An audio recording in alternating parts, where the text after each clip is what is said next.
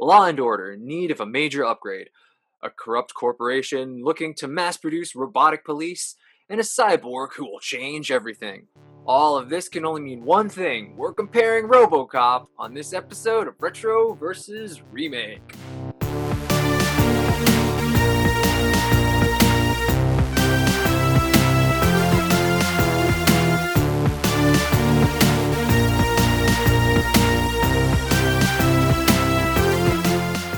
Reggie Parker. And I'm Dan Bielek. Welcome to another episode of Retro versus Remake, the series where we compare movies and their remakes. Join us as we answer the question should this remake, or in this case, reboot, exist? And today's films are Robocop. Jumping right in, Robocop 1987, starring Peter Weller, Nancy Allen, Ronny Cox, Kurtwood Smith, Miguel Ferrer, Ray Wise, Robert DoQui, and Daniel O'Herlihy directed by Paul Verhoeven, screenplay by Edward Neumeier and Michael Miner, and music by Basil Poledouris. And uh, well, we've done Paul Verhoeven before with Total Recall, and Basil Poledouris, the composer, has done other episodes. We've done Conan the Barbarian and Red Dawn. Just wanted to throw that out there. RoboCop 2014, starring Joel Kinnaman, Gary Oldman, Michael Keaton, Samuel L. Jackson, Abbie Cornish, Jackie Earle Haley, Michael K. Williams, and Zach Grenier. Directed by José Padilha, screenplay by Joshua Zetumer, and Edward Neumeier and Michael Miner do get a credit here, even though they didn't work on it. It's actually sort of based on an early draft they did, so that's why they get a credit. And the music is by Pedro Bromfman. Okay, talking RoboCop, Reggie. What is your first experience with either film?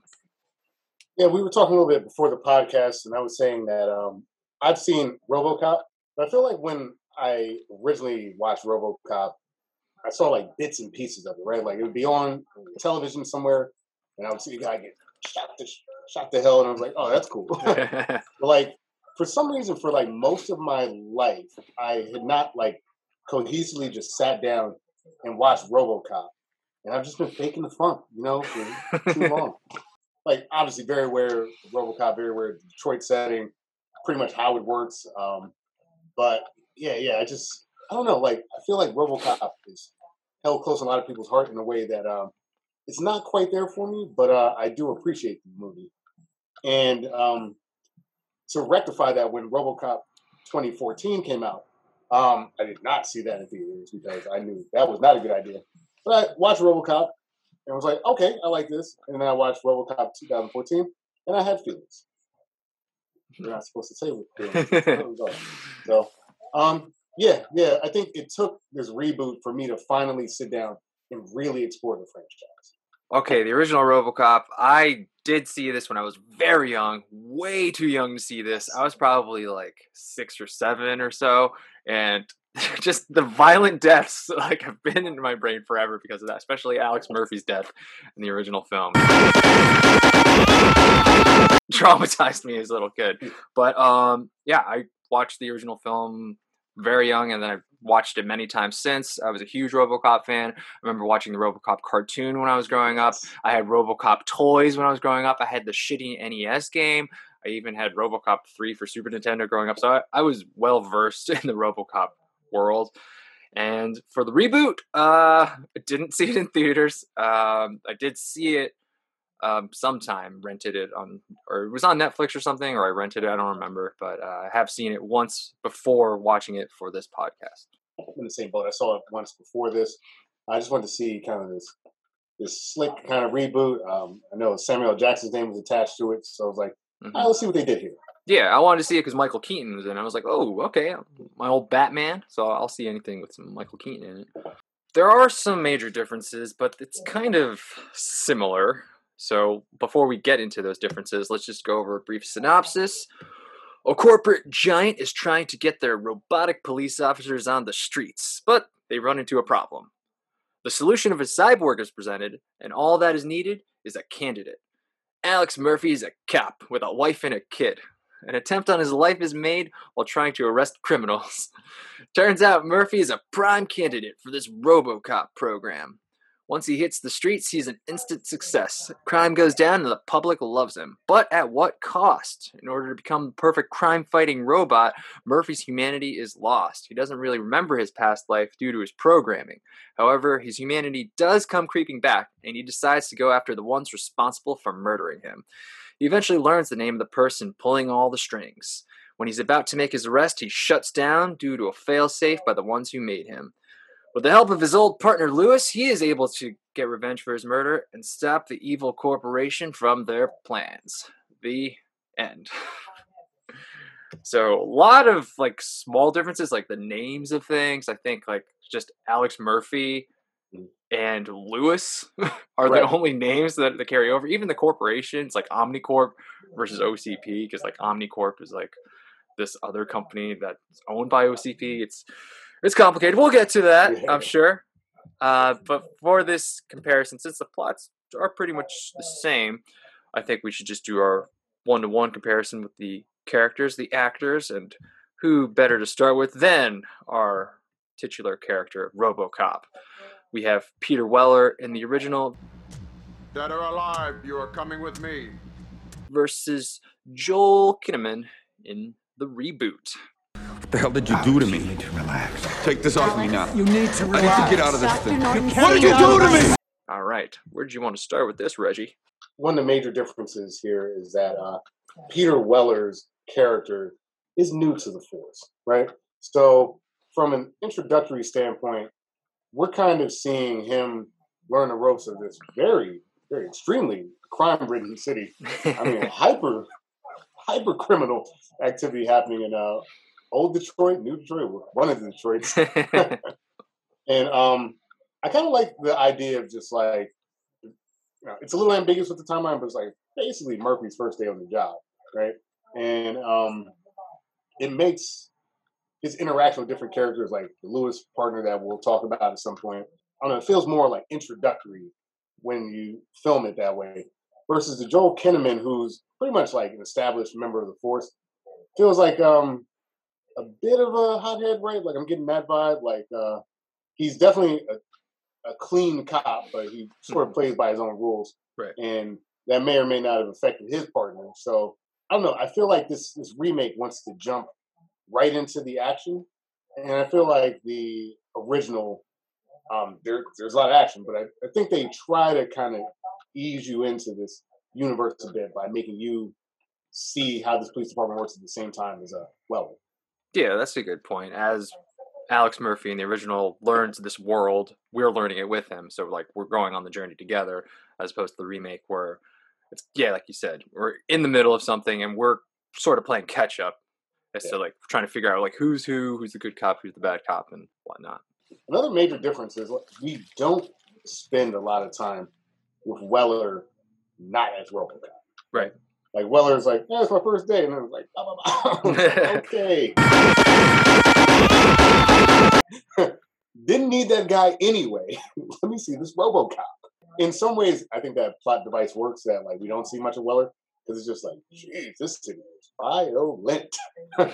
um, it tells you more about like the universe that they're in, how quickly and how aggressively he dies, um, versus like the the Kinnaman account where, um, like you mentioned, we're playing a bit of catch up. There's like dirty cops in the force, clean, you know, like we have to kind of figure out what they're doing, and we spend some time with Kinnaman and his family, Kinnaman and like his partner, in a way that we just don't get in that original. Yeah, you're introduced to the family, and you do spend some time with them in the reboot, but it's not a lot. Like, there's not a connection really. Like I'm not too worried about what's going to happen to his family because I know what's going to happen to Alex Murphy because we don't really spend too much time with them. Like we know the kid watches sports with his dad, and that's uh, something they revisit when he's RoboCop, but they don't really. I don't know. They don't really develop that relationship between the family that much.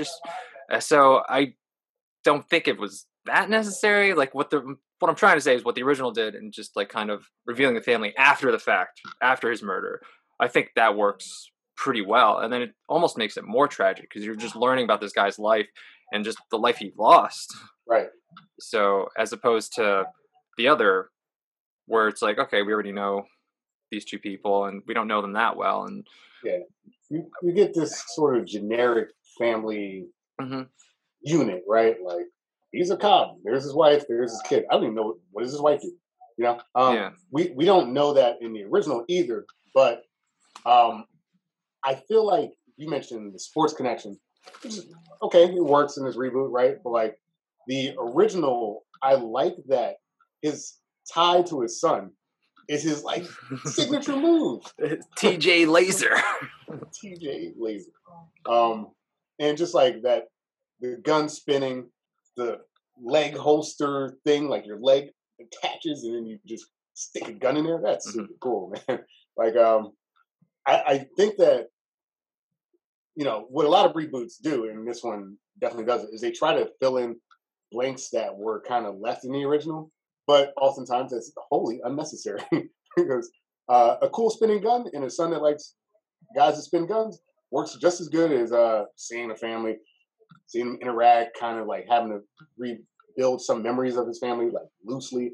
Like, yeah, you know, sure, he filled it out some more, but like at the end of the day, I still don't know much more about his wife and kid than uh in the original. Yeah, the the spinning gun thing's really cool because that's that's when he's a robot, and at that point you think Alex Murphy's gone, but that's a little bit of his humanity right Mhm. there. So that was just a really cool thing, and they don't really have like a move like that in the reboot, where it's like, is he a robot or is he still there? Because he's still doing this thing that he used to do when he was human. He doesn't have a thing Right. that he does. I don't know. He's kind of weird in the reboot. I, let's get to the RoboCop part. Sure, let's talk about to- Alex Murphy. I think this is where we really want to get to, and I want to start with the design, Mhm. uh, just because they do look different. Obviously, RoboCop's. We think of RoboCop as the big, shiny silver thing. You know that classic RoboCop look, and they don't really do that in the reboot. No. They, they go black. I've been through a lot. Yeah. Um, Which is why I wore a black shirt today. Oh yeah, of course. Me too. um, I don't know. What'd you think of that decision to just kind of say, You know, no, we're not going to do the silver thing? you know, it just gives me big like Transformers vibes. Like I like my '80s blocky, you know, Optimus Prime. Like whatever they were doing with this sort of like stripped down metal thing in the, hmm the movie series. I'm like, ah, I guess those are Transformers. And I feel the same way here with RoboCop. Like that is just the suit is the suit, man. Yeah. Like you get the little silver chromish thing going on. You get to see sort of like kind of like how the arms move and stuff like that. Like the joints are very like you put it, they're not all metal, right? So like you kind of get this idea of like I I don't even know what you call it, the, how the hydraulics work, right? Sure. This uh remake just sort of like it's just like he's just so metal, and uh you know some of the uh revelation or yeah revelation about him. I don't need to see like the Darth Vader moment of like I'm lungs and yeah, that was such a weird choice. I'm lungs, spine, and like one hand. Like, One hand. Holy Christ. Holy Christ, there's nothing left. Save that hand. Which is probably like a callback to the movie. Like we can keep his arms. Like fucking arms. that's, that's exactly what it was. Yeah. get that shit out of here. Um, I don't know, man. Like it just has such a very specific, iconic look, and they tried to like sleek and modernize it, and it doesn't translate. Like it's not, it's not quite RoboCop. Like honestly, some of the uh the metal robots in the movies look more like RoboCop than Mhm. RoboCop. Yeah, by having it like completely black, it's like you can't really tell like the details of the armor because it's just like this black thing that he's wearing the whole time, and it's weird because he starts out wearing the silver suit, the iconic silver suit, and you're like, okay, this is RoboCop, and then Michael Keaton's like, oh, let's make it black, and you're like, what the fuck? I didn't want you to do that, and then they tease the original suit again at the end of the movie, and it's like, well, that would have been good if you didn't already show it to me in the beginning of the movie when I wanted it, and then you changed it, and then you're changing it back. So that was just a weird decision, I feel, to like throw that in because we weren't even gonna play in that suit. We're gonna stick with this black suit the whole time. Yeah, I, I think when movies try to do things like that, right? Like it's actually better to have the original suit throughout like part of his policing or something like that, you know, and maybe like there's an event that happens where it's like, we need this guy to be more tactical. And like then you can change it, right? But like to tease it, throw like some little police lights on the shoulder pads, and then just be like, eh, let's make it black. Like it just you're right. It takes away from that like feel good nostalgia feeling of like, hey, they kind of like made the suit more, you know, modern, but like they kept the sort of integrity of the suit. The black suit, it means nothing to me, right? Like it just I don't know what this is. This is just like generic kind of robot and not robo cop. Right. And there's not enough visors in the world to make a black suit a robocop suit. Yeah. But I think the biggest difference, even the suit being different color, isn't that big of a difference. The biggest difference between these two Robocops is you see his face like the whole movie in the reboot. Yeah. Yeah. This seems so real. I died. This is incredible. I don't know about that. I trusted you. I, yeah. it's it's just so much face. Like we we mentioned before, sort of like Alex Murphy and like how quickly he becomes RoboCop in the original film. Um, there's mystery as to who that is, right? Mhm. Like the original film squarely does not reveal to like the people in that universe who RoboCop is. Like his partner has to see, like we mentioned, the gun movement before he's like, "Oh, that that might be." Mhm. she still doesn't know that might be Murphy.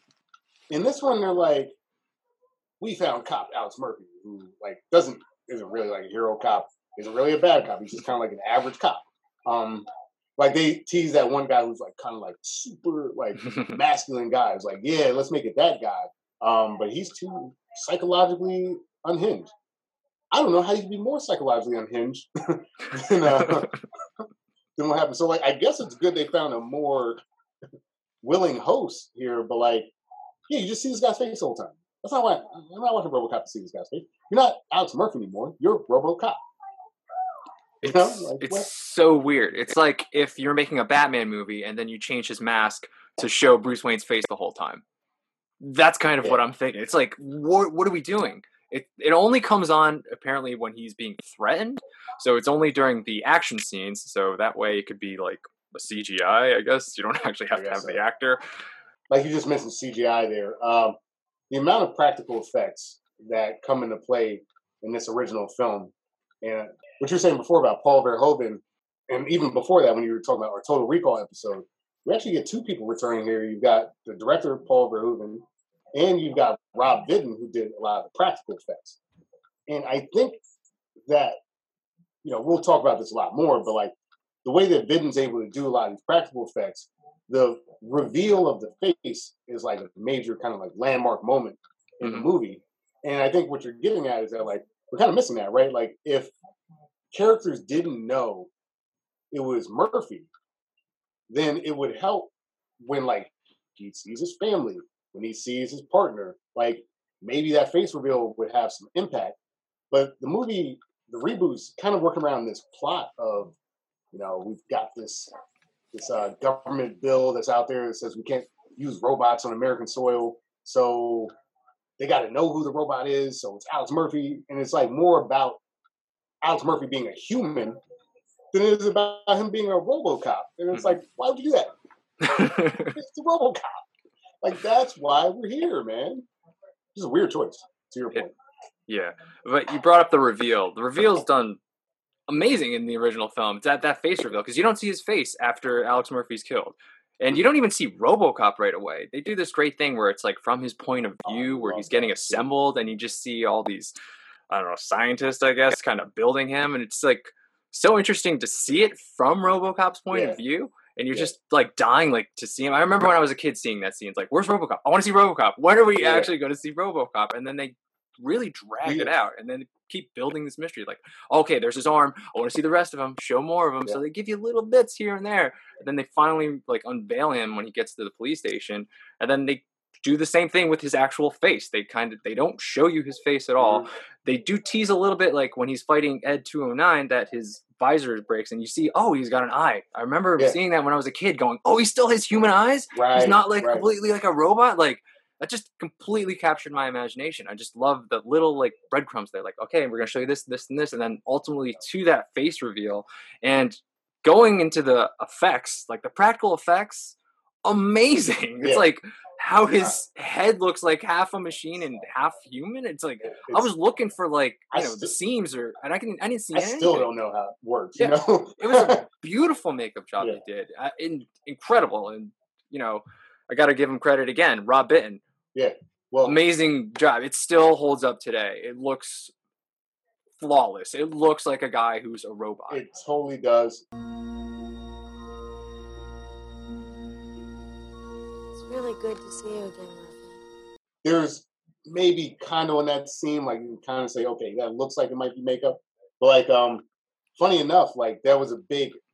I was reading some trivia on this. There was that was a big point of contention between Paul Verhoeven and uh, Rob Bottin. He was like, I think Rob wanted the reveal to be in a darker right. setting, less lighting. And Paul's like, no, no, no, no, let's do it, let's do it my way. And they got in a huge fight. And then after he saw it in theaters, he was like, dude, you were right. Let's make Total Recall. yeah, That's those two butted cool. heads a lot. Um, Paul Verhoeven did not like the original design for RoboCop, and he just kept shitting on stuff Rob Bottin did. Rob Bottin, by the way, uh, alumnus of the show. Not only did he do Total Recall, but he did the Thing, the remake of the Yeah. Thing. He did the practical effects for that. So you know he's pretty good at his job, I guess. is What we're saying, and uh, for Paul Verhoeven, to- for his first American movie, to just be shitting on this guy, is, uh, he's got some balls. yeah. But um, going back to the the look of Murphy, it's just he looks so much more like a guy who's a robot now, cyborg, right? As Mhm. opposed to the the reboot where it yeah, his face is like kind of covered and they do the thing, you know, where they unveil like you're just lungs, a head and a hand. But like when he's in the RoboCop costume, it looks like he could just be like doing cosplay or something because there's nothing about him to make him look like a robot. He's just completely covered head to toe. Nothing robotic really. I know I'm dreaming because I can feel all of this. Alex, and you know, a lot of the filming, you're not like you mentioned. There's so much emphasis on his face. Like you're not doing a lot of like wide shots of this RoboCop outside of action. So it's like, what's he look like? You know, um, they paid good money for that RoboCop suit in the original. Mhm. I guess speculation is between that was either half a million to a million dollar suit. So they were like, we need to get our money's worth, and like you mentioned, it capture imagination. I love the scene when they're putting the LED on him and they screw it in and like gets closer and it gets closer. I'm like,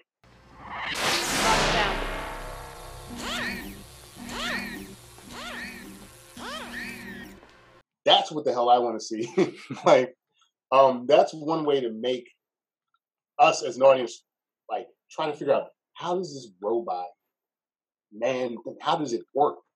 In the reboot, they told us how it works. They tell us way too much about how it works. like um seeing the lungs and stuff like yeah that's an interesting reveal but it's not nearly as impactful as the partner seeing murphy's face again he's like you're not going to like what you see in a way it's because he's not necessarily going to like what he sees when um when he takes off his visor it, it's just it's just better I just want to I just want to talk about the hand a little bit. It is Sure. weird, a weird decision to just keep the hand. I thought I thought they did that for Mrs. Murphy, maybe. Ah, okay there you go That's you just my adult humor coming in, or Yeah, yeah. maybe childish humor, if you want to say that. yeah i mean what was this robocop movie rated r No, that's a big difference too. okay, The original that's- rated R, obviously, and the remake or the reboot PG thirteen. But the director was pushing for an R. It was the studio that held him back. Yeah, yeah. The studio's trying to maximize profit, and I think that um, Tony, like you said, with like the hand, like I love that joke, but like I don't see that in this movie, right? Like this movie doesn't push things in a way that that original film does. Like uh, our RoboCop is um very interesting in his approach to uh, law enforcement because it's mostly shooting guys, which I'm cool with because like movie does it so violently and with so many cool practical effects. Like, um, that's the job, right? I don't know if this is necessarily the time. We can talk about action maybe a little bit later, but like, uh, Mhm. tonally, like I like I said, I love your joke there about the hand, but like I just don't see that in that film. So like, it didn't cross my mind, but as you're saying, it's like that's pretty funny. yeah, okay. So that's pretty much the differences with the design. But he does kind of have different arcs Yes. in the movie. So I think we should just go into that a little bit. So I'll just start with the original, just because it's a lot cleaner. um, you know, we got Alex Murphy, like you said, kind of a blank slate. We do know he has a kid. That's it. And then as he's dead, then we kind of learned that he has a family and all this stuff. But pretty much when Alex Murphy dies, like Alex Murphy, like really dies. Like he doesn't continue his life as Alex Murphy when he's RoboCop. He is RoboCop. He is this robotic speaking. He doesn't talk like Alex Murphy talked, you know. He talks like a robot, he acts like a robot, he doesn't know about his past life. So humanity completely gone. And then, you know, slowly he's starting to not really remember because he says he can't remember. He doesn't remember anything, but he's like getting glimpses of like this Alex Murphy and he feels things about certain things. So it's like this story about this guy who becomes a machine who slowly gets his humanity back, I think is a pretty Yeah. easy way of explaining his arc. Not the same arc in the reboot. So we got a guy, we know he has got a family. Um, when he pretty much dies, I guess, um, when he comes back, he's pretty much Alex Murphy right away. Right. The, the doctor specifically says they kept his emotions and his intellect and his memories pretty much intact. So he's not a blank slate. He's Alex Murphy as this robot. And he's sort of learning to accept this life as a robot. And then as soon as he does that, they take away his humanity. Right. And then it somehow comes So- back. Are you saying he's a, it's a soul? Uh, so it's it's not the human, not human, get it back. It's human, still human, even though I'm a robot. But now they're taking it away, and I'm still getting it back. So that that's just a small difference there. Yeah. Actually, no, fuck that. That's a huge difference a right huge there. difference. It's a huge Yeah. difference. Because he shouldn't be Alex Murphy when he's had the RoboCop surgery. I guess we'll call it. He should just be a robot. It would have made more sense because, like, the problem with that is that we're going through the trial and error of this science, like, kind of real time in the movie, and I don't care. Right. um, I don't care in like this idea because again, who is it for, right? Like, oh, the human reacts slightly slower than a robot. That's actually still a plus. yeah. Like that's the whole the whole point was that the robot does not consider humanity. So it's okay if a cybernetic because oh god, this all right. Here we go. All right. Rant time. The problem is that the US government is not letting you use robots on US soil because they don't care about little kids and you know stuff like that, right? Your solution is I need to make a basically half human, half robot thing, basically a cyborg, like you mentioned before. You then create this secondary problem for yourself that no one's asking you about, by the way. Like maybe the investors, like, oh, he moves seconds slower than a robot but you already have the entire United States being policed by human beings. So it's not like anyone saying, oh my God, we don't have robots that are stopping violence from happening in our streets because you already have humans and most of them are dirty cops. so, so why is it a problem in a non-military setting that he moves slightly slower than a robot? Because you don't have robots in the United States in the first place doing the crime. Humans are doing the crime. So he moves faster than a human. Problem solved. You did it. Hooray. The United States government love they're creating problems for themselves. And again, I don't care. I don't care that it takes him five more seconds to shoot a bad guy than this robot that's never gonna get to be the robot in the country in the first place. Why do I give a shit? So like the movie just went ultra corporation and I need to care about like things that don't I know they don't matter because I'm watching a movie. I know they don't matter. So that's uh that's all that I wanted to say there. And I think it's such a bad choice because now we know we don't really ultimately care about the robots because they don't come back into play except when he fights him. And now I have to go through the stupid journey of we gotta bring his dopamine levels down, play back his death on loop. Let's uh we gotta tweak this. He, he's still he's still a little too human. No, he's a little too robot. What do we do? And then at the end of the day, none of their technology matters because apparently there's some indomitable human spirit that ultimately you're going to be able to bypass robot stuff because you are a man. No, it doesn't work. Sorry about that rant, but like it just bothers me so much. Yeah, so sometimes less is more. Um, yes. Spin the gun. Woo! Love it. I, I think we should maybe uh, pivot um, because you did bring up the corporations. So I think we should go into the corporations here um, who made our RoboCops. In the original, we got OCP, OmniCorp. I'm sorry, not OmniCorp. fucking reboot. OCP, Omni Consumer Products, and then in the reboot, it's OmniCorp. And the motivations of these companies are very different. You already said that OmniCorp in the reboot, they have these robots pretty much in every country around the world is what it sounds like Yeah. um, pretty much oppressing people, like pretty obviously and blatantly oppressing people and shooting, you know, innocent civilians. And then um, their goal, though, because they need to go domestic, because the one market they don't have is the U.S. market, and it would increase their profits by six hundred billion. It's money that they're losing every fucking day. It's okay, sure. As opposed to OCP, who wants to kind of um, they want this new Delta City, right? Old Detroit, it's all beat up. It's like crime ridden and everything. So they want to clean up the streets. That way they can do this new Delta City. Yep. And they get the added bonus of basically doing what um, OmniCorp is doing in the uh, reboot because they're like, once we prove that it works in Delta City, we could sell this as a military tech. Mhm. Great, clean, simple, keeps it domestic. We don't start overseas and then try to work our way back into the United States. Sorry, it, I- it, I it does that. it does feel like they're going backwards in the reboot because like they start globally and then they Right. focus locally. It's like usually you have to stop the threat locally that way it doesn't expand globally. But Right. OmniCorp's already global. So it's like Right. a small domestic victory is what we're going for. But even though the Yeah. rest of the world's fucked. Right. And you know, it's kind of it's a strange scenario, right? They're like posits the United States, and I mean maybe it's a commentary on the US. It posits the United States that is okay with uh, oppression and war crimes abroad all day. Like doesn't matter, citizens don't care.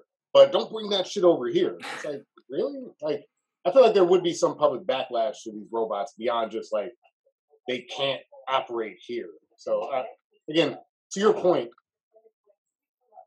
they're just going such a weird direction, right? Like it does feel like the movie's going in reverse. Like like we the, the end game already happened Yeah. in this reboot.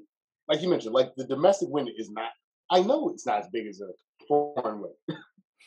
it's not.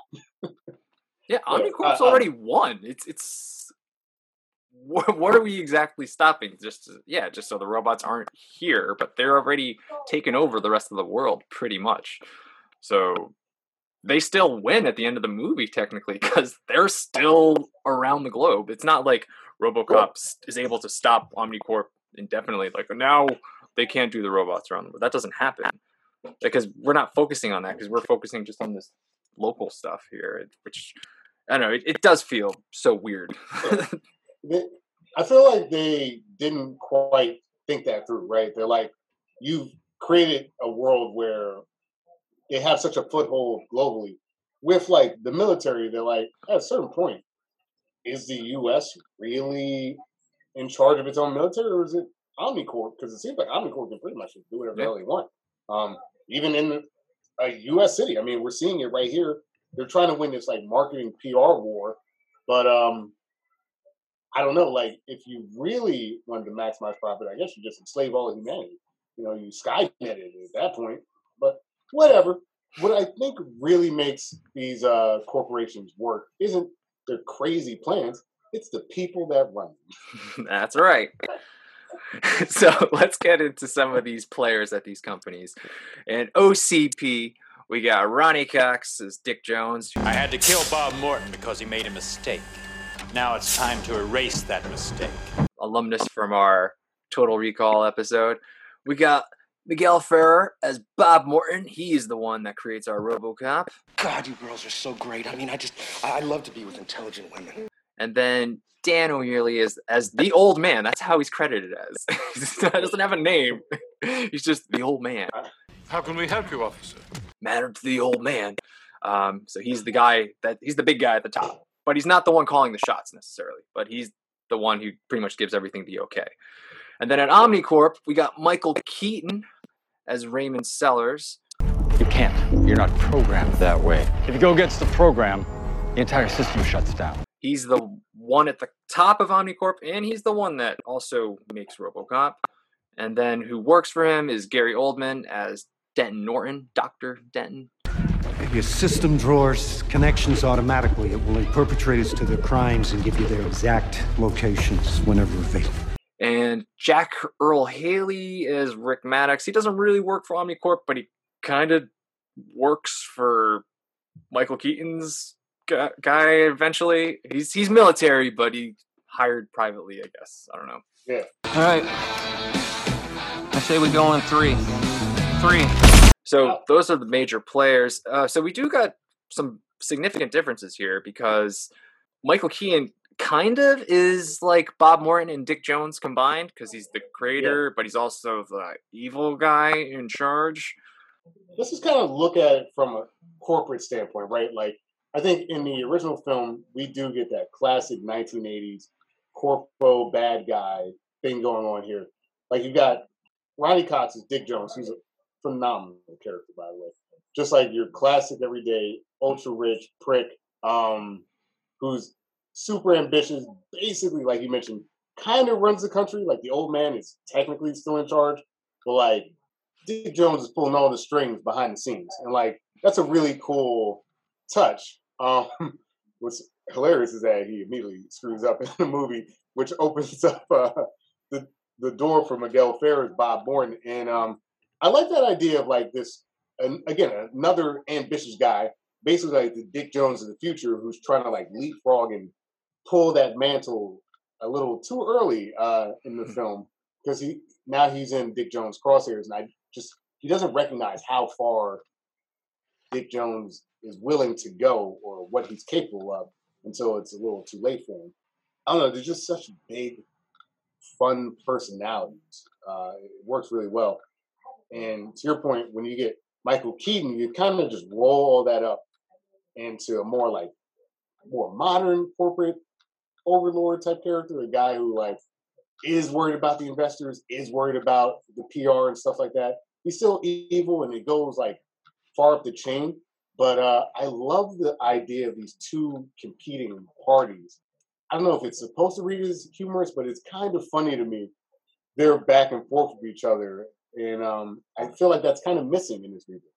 Yeah, for sure. Yeah, I do like their back and forth. That's that one scene in the bathroom where uh, Bob Morton's making fun of him, and then like he's there, and then the guy pisses himself because he's like, "Oh shit, Dick Jones is here." So then it's like, you know, I used to make fun of the old man back in the day too. We even called him asshole. I don't know. I just always thought that was funny. But that back and forth, yeah, that's just enjoyable. And then you're you're not really sure at that point, like who's the good guy there. You're like, I'm guessing it's Morton because he made RoboCop, so this Dick Jones probably the bad guy. And then you know, with Bob's murder, it's definitely Dick Jones.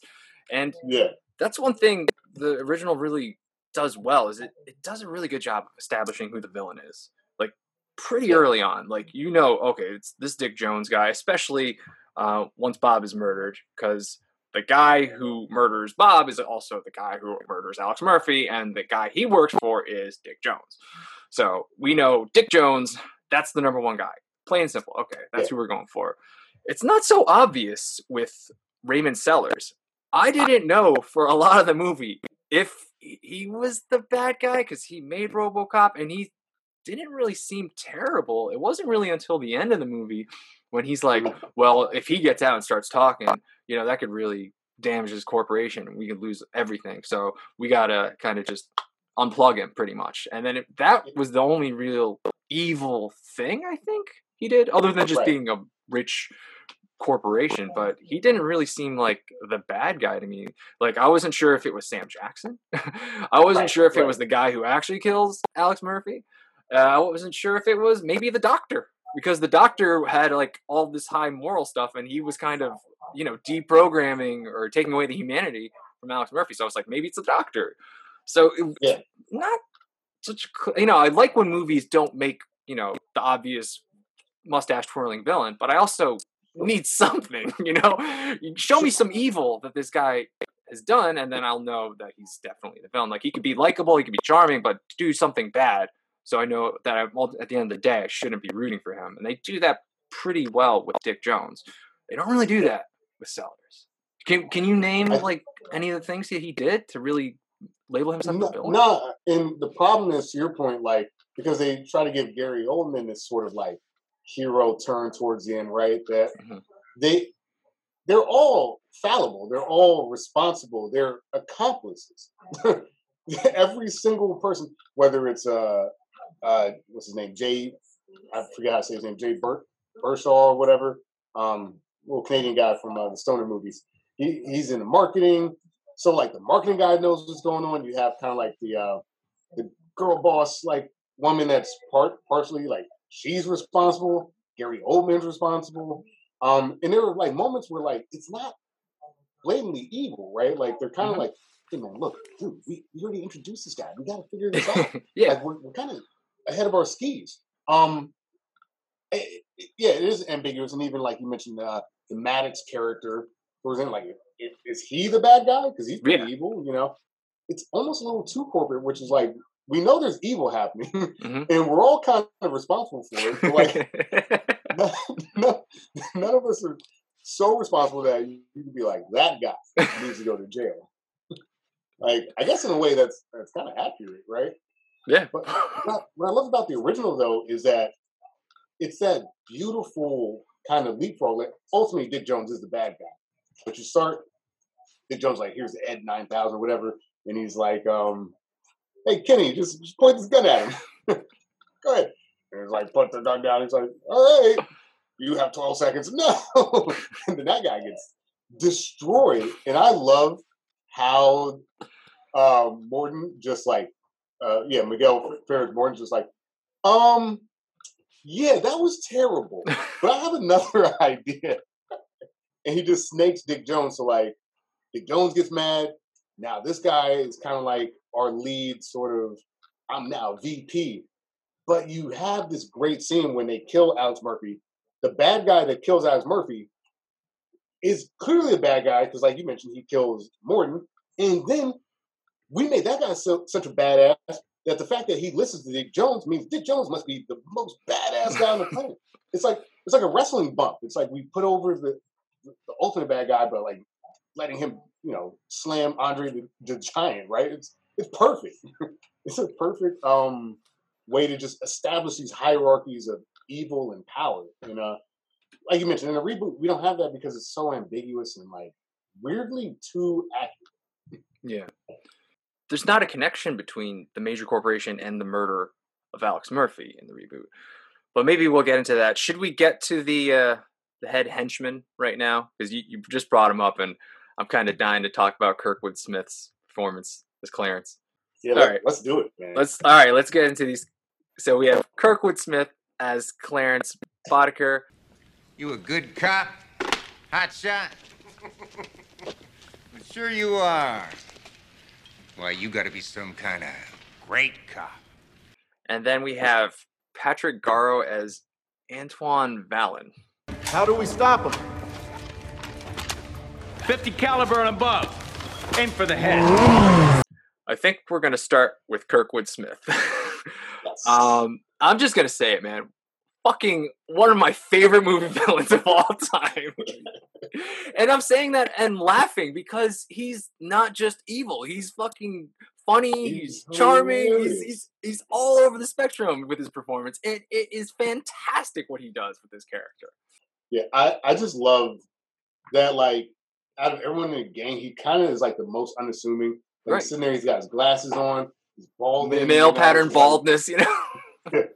Yeah, and it's like, all right, like um, I guess this guy's a bad guy, but it's the moments when he is the bad guy is what takes over the top. Like watching the Boddicker gang kind of operate and how wild they are. But then for him, like uh, we mentioned when Alex Murphy dies, he's like, ah, he takes his little shotgun. I'm gonna shoot your hand off. It's like, holy shit! What- a minute.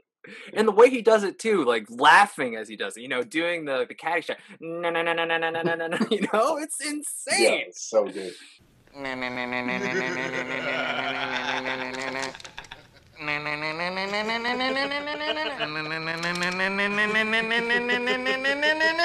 It is So insane. He's having so much fun through this guy's misery. Yeah. It's- what a great villain. And even before that, even before that, when they're still getting chased by the police, one of the guys gets shot. One of his guys gets shot. And it's like, well, what are we going to do? And one of my favorite lines, can you fly, Bobby? he just throws him out. And so you're like, okay, so this guy might be the leader. And then when you see what he does to Alex Murphy, okay, this guy's definitely the fucking leader. And he's our one of our main baddies. Yeah, I just I just loved it. Like you said, um, like we mentioned, Murphy. It's basically, at least the way it's filmed, it looks like it's just his first day on the job. He's immediately in the middle of this like uh, robbery, and it's you're right. It's funny before he even gets violent because like he's like, ah, you burned the money. I was like, well, I had to, I had to set the charges. I guess it's worthless, you know. So he's he's got that humor. The lines, "Can you fly, Bobby?" No, no, no. All that stuff is just like it's dark, it's funny, it's like it just toes that line so well, and it makes him such a chaotic character. You don't know what he's capable of, and you know, I just I just love that turn. The murder of Murphy is so violent that you know you have to respect this guy is evil as it were. And again, like I mentioned before, because we made him so evil, when he has to listen to somebody, whoa, that guy must be, you know, even nuttier. Like I just love that, and I also love how self-interested he ultimately is. Because like when RoboCop's like kind of kicking his ass, he's like, okay, here's what I know. he sings like a canary. He's like, "Here's Dick Jones. Here's Dick Jones, not me." like when Dick Jones tries to call him out for that, he's like, "You see my face." yeah, he just gets tossed to like three window panes. Even after that moment, just like his um his commitment to just going right back to working the game. It's just like I don't know. It's such a fun character. Yeah, I mean, there's just so many good moments. Even when like Alex Murphy brings him in the first time, he's at the police station. He just spits up blood right in front of the cop. He's like, "I'm my fucking phone call." I mean, just like if he wasn't such an asshole, you know, you might be rooting for this guy.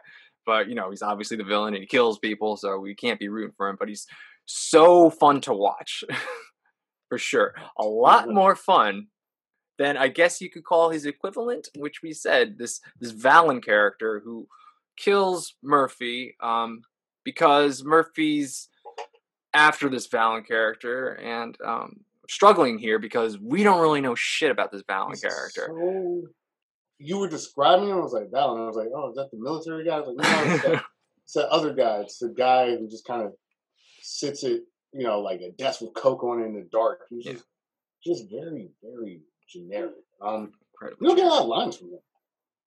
Mhm. Got no personality at all. You know he's um, a wanted man because Alex Murphy's after him, and you know he's corrupting the cops because he's getting all this intel from them, and he's got a lot of money. He's got a lot of guns. Um, but you know, like you said, generic, very by the books. He doesn't bring anything like Clarence did. Like Clarence has so much stuff that you could just quote and just have fun with. This guy, I don't know. He's, he's just there, and then he's not.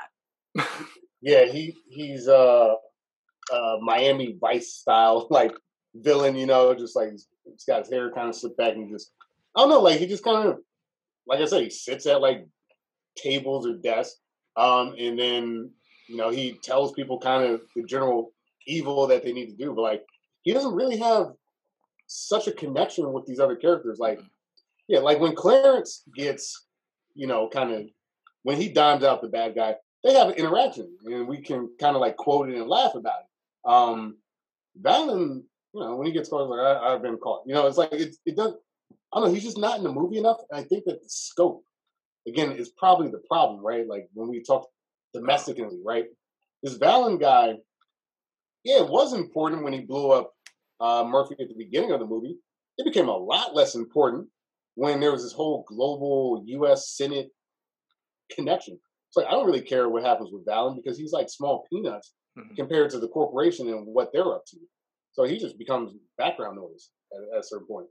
Yeah, there was really a mistake to not connect the murder of Alex Murphy to the big baddie in the movie because Right.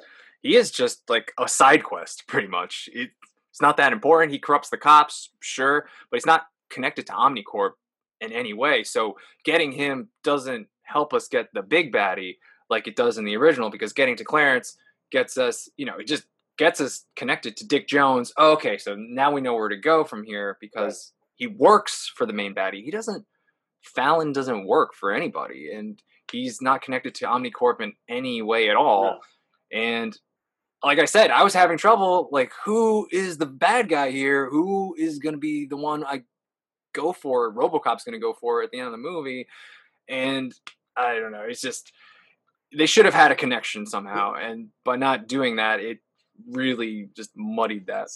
it's the order of events in the film, right? Like, I get that he has to kind of avenge his own murder, but like the way he does it, like you mentioned, isn't connected to the big baddie. Like, um, by taking his sort of humanity in the beginning of the film, having this like directive that he doesn't know about, you know, in the film, um, it ties RoboCop back into this corporation, which, like you mentioned, is connected to uh, Clarence's gang and stuff like that. So all right, we got somewhere to go.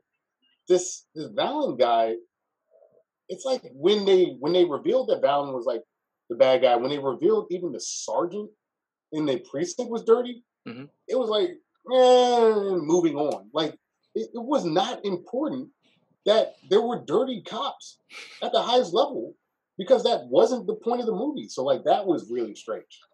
Yeah, that it it totally led us down this rabbit hole. Okay, so Vallon, we figured out the fingerprints from the guns lead us to these corrupt cops. The corrupt cops say it was the police chief, and then I'm about to arrest the police chief, but then you get shut down, and then that just kind of goes away because that's not the problem. Like, it's it's it's Omnicorp. So we were just going on this side quest and ultimately not even completing it because we got to go after Omnicorp now. And and this movie is two hours. It is Right. longer than the original RoboCop. So that's a journey we had to take, and that led to nowhere. Just throwing that out there. And it's funny because like it's almost like you know, like you mentioned earlier that you're seeing things from like RoboCop's perspective uh, with the suit and everything like that. We're kind of seeing everything from like the corporate boardroom's perspective. in this movie. Yeah. So like when you find out that the the police chief's dirty, there's like speculation that they maybe they'll like say that hey, RoboCop cleaned up a corrupt department. They're like, yeah, that could be our angle. That could be our angle. And but it's not your angle. it's not your angle. So like, what? What was that? Right? Like they just they just zoom right past that moment into the next phase of whatever the movie wants to be. And like, I think there's a way to do it where RoboCop, you know, takes down Sellers and finds out he was, you know, the cop set him up.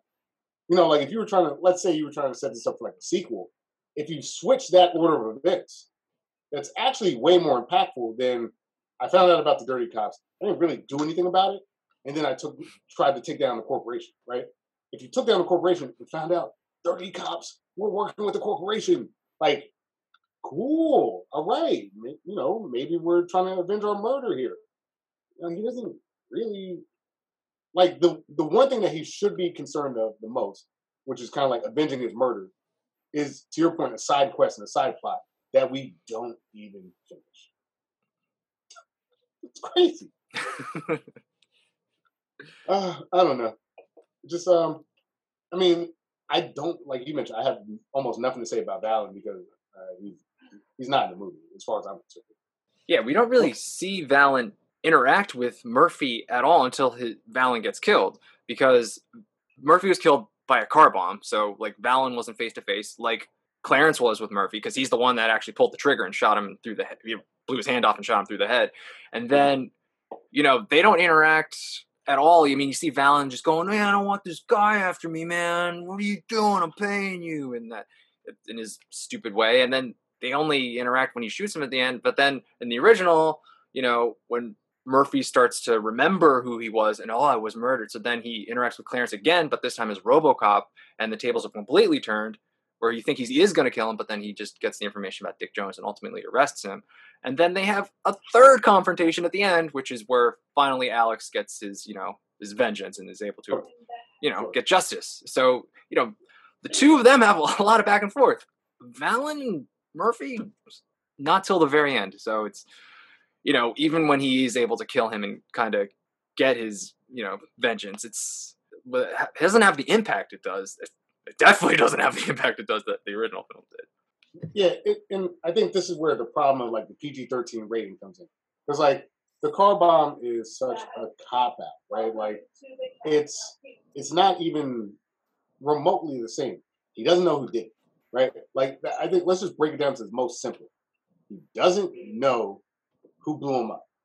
And he has to find that out.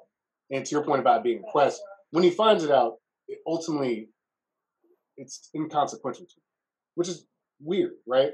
In the original film, what makes this this arc work when you see your killer face to face and he tortures you like that, it really makes you, you know, feel it. Um, and the guy's willing to torture you again later in the movie, right? Like it's personal. When a guy car bombs you, you have to kind of figure out who it was, and ultimately, like you could probably have more of a beef with your actual coworkers than um, the guy that killed you. I mean, it, it just kind of weakens. yeah, it it was a big just mistake what they did. I, I, I don't agree with that at all. I, I don't like this Vallon character. He's completely forgettable, and the fact that he's not connected to the ultimately the big baddie of the film is another misstep. And I just didn't really care um, that he was going after Vallon because I I knew he wasn't important to the plot really. So I, I honestly forgot that that was part of the movie. Like when you said Vallon, I was like, what is he talking about? Like I literally forgot that that was part of the movie you know Clarence. He's all. It's not just Clarence too. He's got he's got a meal. He's got he's got everybody. He's got uh, who's that? He's got Leon Nash, Ray Wise. You know, we got a lot of people here from uh, Twin Peaks. So yeah. it's it's it's a really fun cast. Like these guys, these animals, and the way they interact, and they're just such interesting characters. Even though they're like terrible people, but they're memorable as hell, and you do not get anything even close to that in the remake Yeah. with these bad guys who killed Alex Murphy. And it, again, kind of like using that pro wrestler theory again, right? Like uh, Clarence is able to control this, just like fanatical, like I don't know, just like you mentioned, these bad guys. Like this is clearly a gang of bad, bad people, and the fact that any of them listen to him shows that, like, wow, if he's able to keep these people under control, people that are willing to fire um, basically like missiles in the middle of the street with like no concern about getting caught or anything like that. Like, if he can make those guys fall in line, even when he's blowing up their their uh, six thousand SUX, SUX. it, it's just like, all right, like, yeah, I gotta respect this guy's uh villainry. I don't have to respect Vallon's villainry because I don't know what it entails. Really. I think I think like there's just so many different factors of why the Clarence, you know, gang is more memorable, why they're more vi- villainous and stuff like that. And I think it's just seeing the interaction of these guys kind of trying to one up each other. Um, the fact that while they're doing crazy stuff, they're getting chased by the cops and they're, they're cracking jokes. When they do like um was it Leon, his character when he when he's like taking the leap and uh Lewis sneaks up on him and he's like, Can I zip this? and, and then next thing you know, he's punching the lady off of a you know, off a walkway. Like it's yeah, man. Like these are these are competent uh, and confident villains. He got he got her. He sucker punched her because she had to look. she could not look at the Yeah. dick. that was such a weird scene. Like, "Hmm?" Oh, no. You're under arrest, but let me see. Should we get into the Lewis character because that's, Yeah. that's a pretty big difference, I guess, in both of these films. All right, we have Nancy Allen as Ann Lewis Your gun? You asked for this? and Michael K. Williams is Jack Lewis. What's going on? What the hell are you doing Y'all here? gonna play good cop, bad cop? Nah, Daniels. Bad cop, Robocop. Usually, when the gender swap happens in a reboot or remake, it's usually a female taking a role that used to be male, but now it's reversed. Yeah. I think this is the first that we've seen in this whole series we do here. Michael K. Williams, oh, good old Omar. Anytime we could bring up The Wire, I think we do, and I'm going to bring it up again. Absolutely. Omar from The Wire. There we go. Yeah, or, uh, Chalky White from Boardwalk Empire. yeah, I mean, you know, Michael K. Williams, he's uh he's he's always a competent actor. Like you're never gonna see him in a role and just be like, oh, I wish I was somebody else, right? But this is about as close as it gets, right? because um, um, like he's used well enough in the film, but it does feel really strange. Maybe it's because they make his wife more of a character in this, and they're trying to keep sort of like uh, the sort of like girl power energy on her. But like, why would you do this? like, Lewis is a woman, and um, you know, again, reading up on the trivia, like they they have her cut her hair so much uh to basically try to make her look asexual, which is like that's a weird choice, guys, but okay. um, but like, I don't know, like I like that he had um a female partner. I like that she kind of had her own agency in the sense like it started really early in the movie when when um when Anna's character is like, "Oh, I want to uh, I want to drive the car," and he's like, "I like to drive when I'm breaking into a new town." It's like, all right, whatever, dude. Um, I don't know, like it just seems so weird to take that energy away from this movie. Like I don't know why they would make that choice. I I don't know the exact reason to to change it to a man. It's it didn't bother me so much. I just didn't really like the character that much. I guess in the reboot, like I did, I had real trust issues with uh Lewis for some reason. Like I didn't trust him. Like I thought he was like working also for Vallon. I thought he might be a corrupt cop, and then like when I was kind of sure he wasn't, then I was like maybe he's banging the wife or something. Like something about him. I just I wasn't sure. I was like they're gonna make him do something because he was so fucking boring. So I was like there's Yeah. got to be something going on because this guy isn't doing anything really.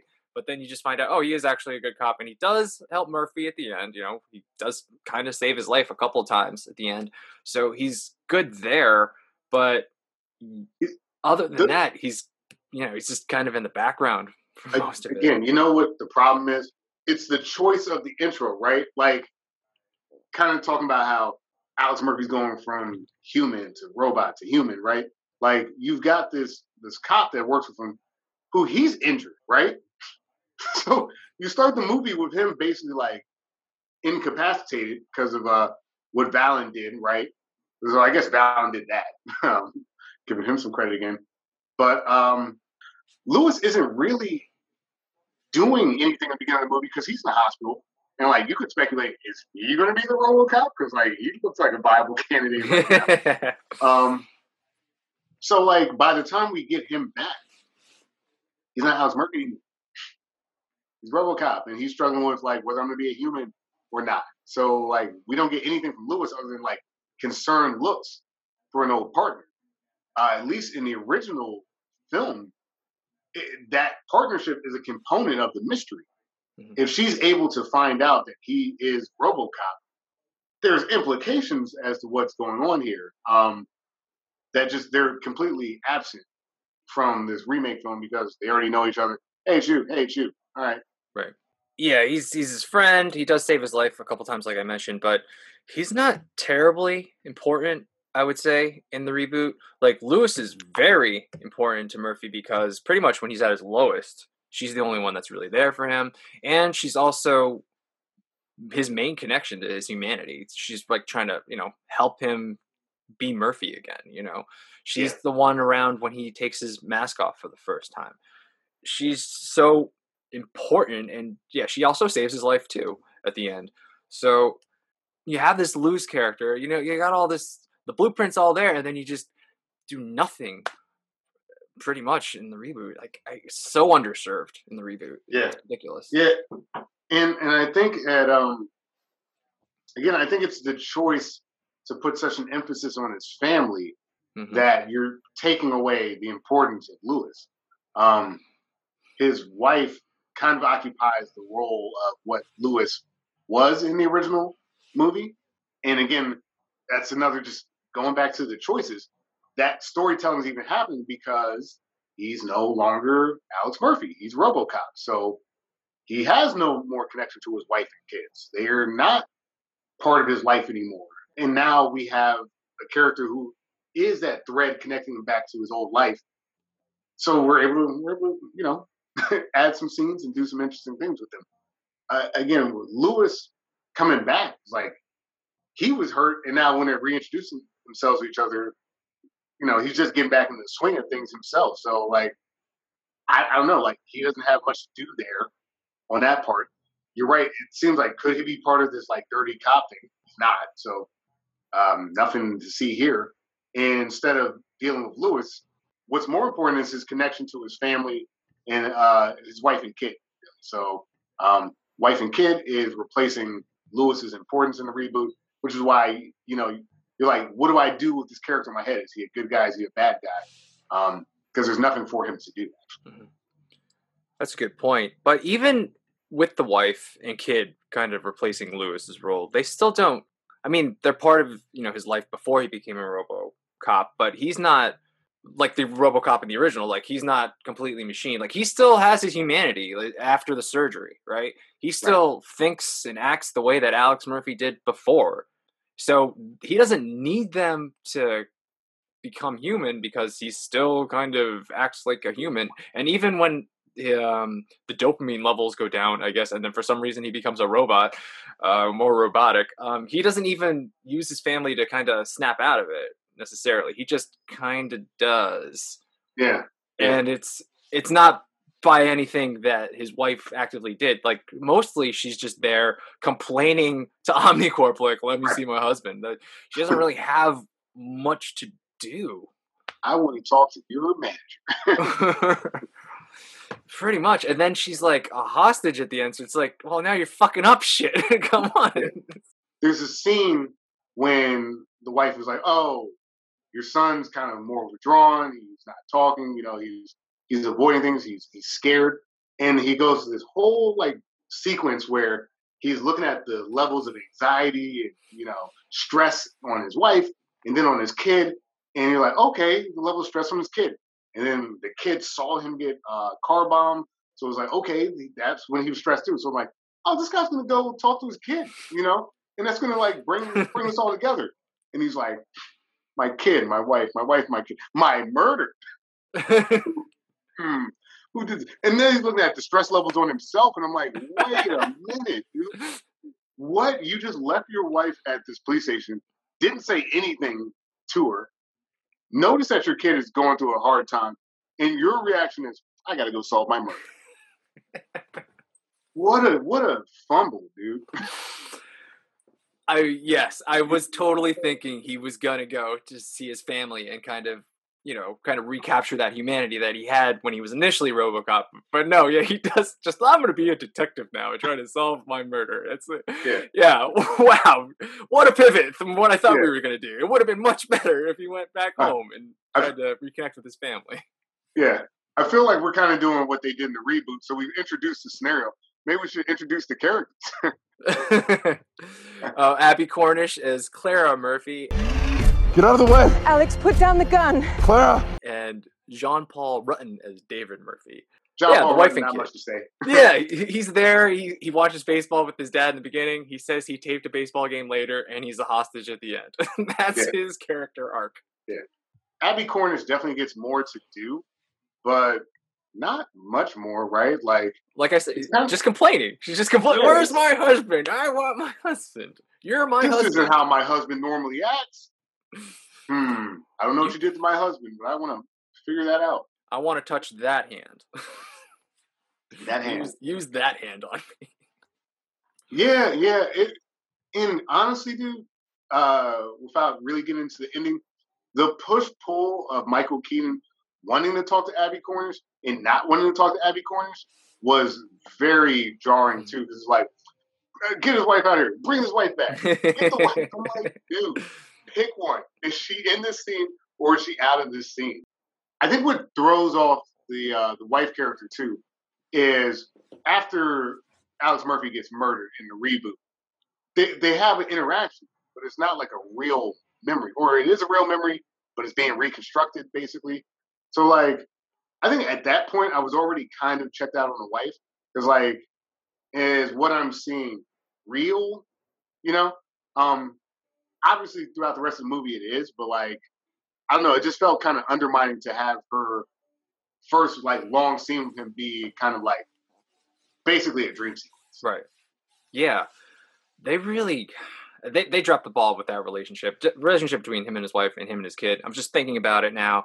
Like, you know, they give us the eh, family interaction in the beginning of the movie. Not much really happens there. Like even when him and his wife are alone, there's like this weird tension in the air, but they just decide to bang. So Yeah. we don't really get anything there. And then when he comes home as RoboCop, this should be a huge moment in the film. Like I'm home for the first time, seeing my wife and kid in person for the first time. I've been away for months. You know, I almost died, but here I am. Here's this huge moment for like emotion, and then it just cuts.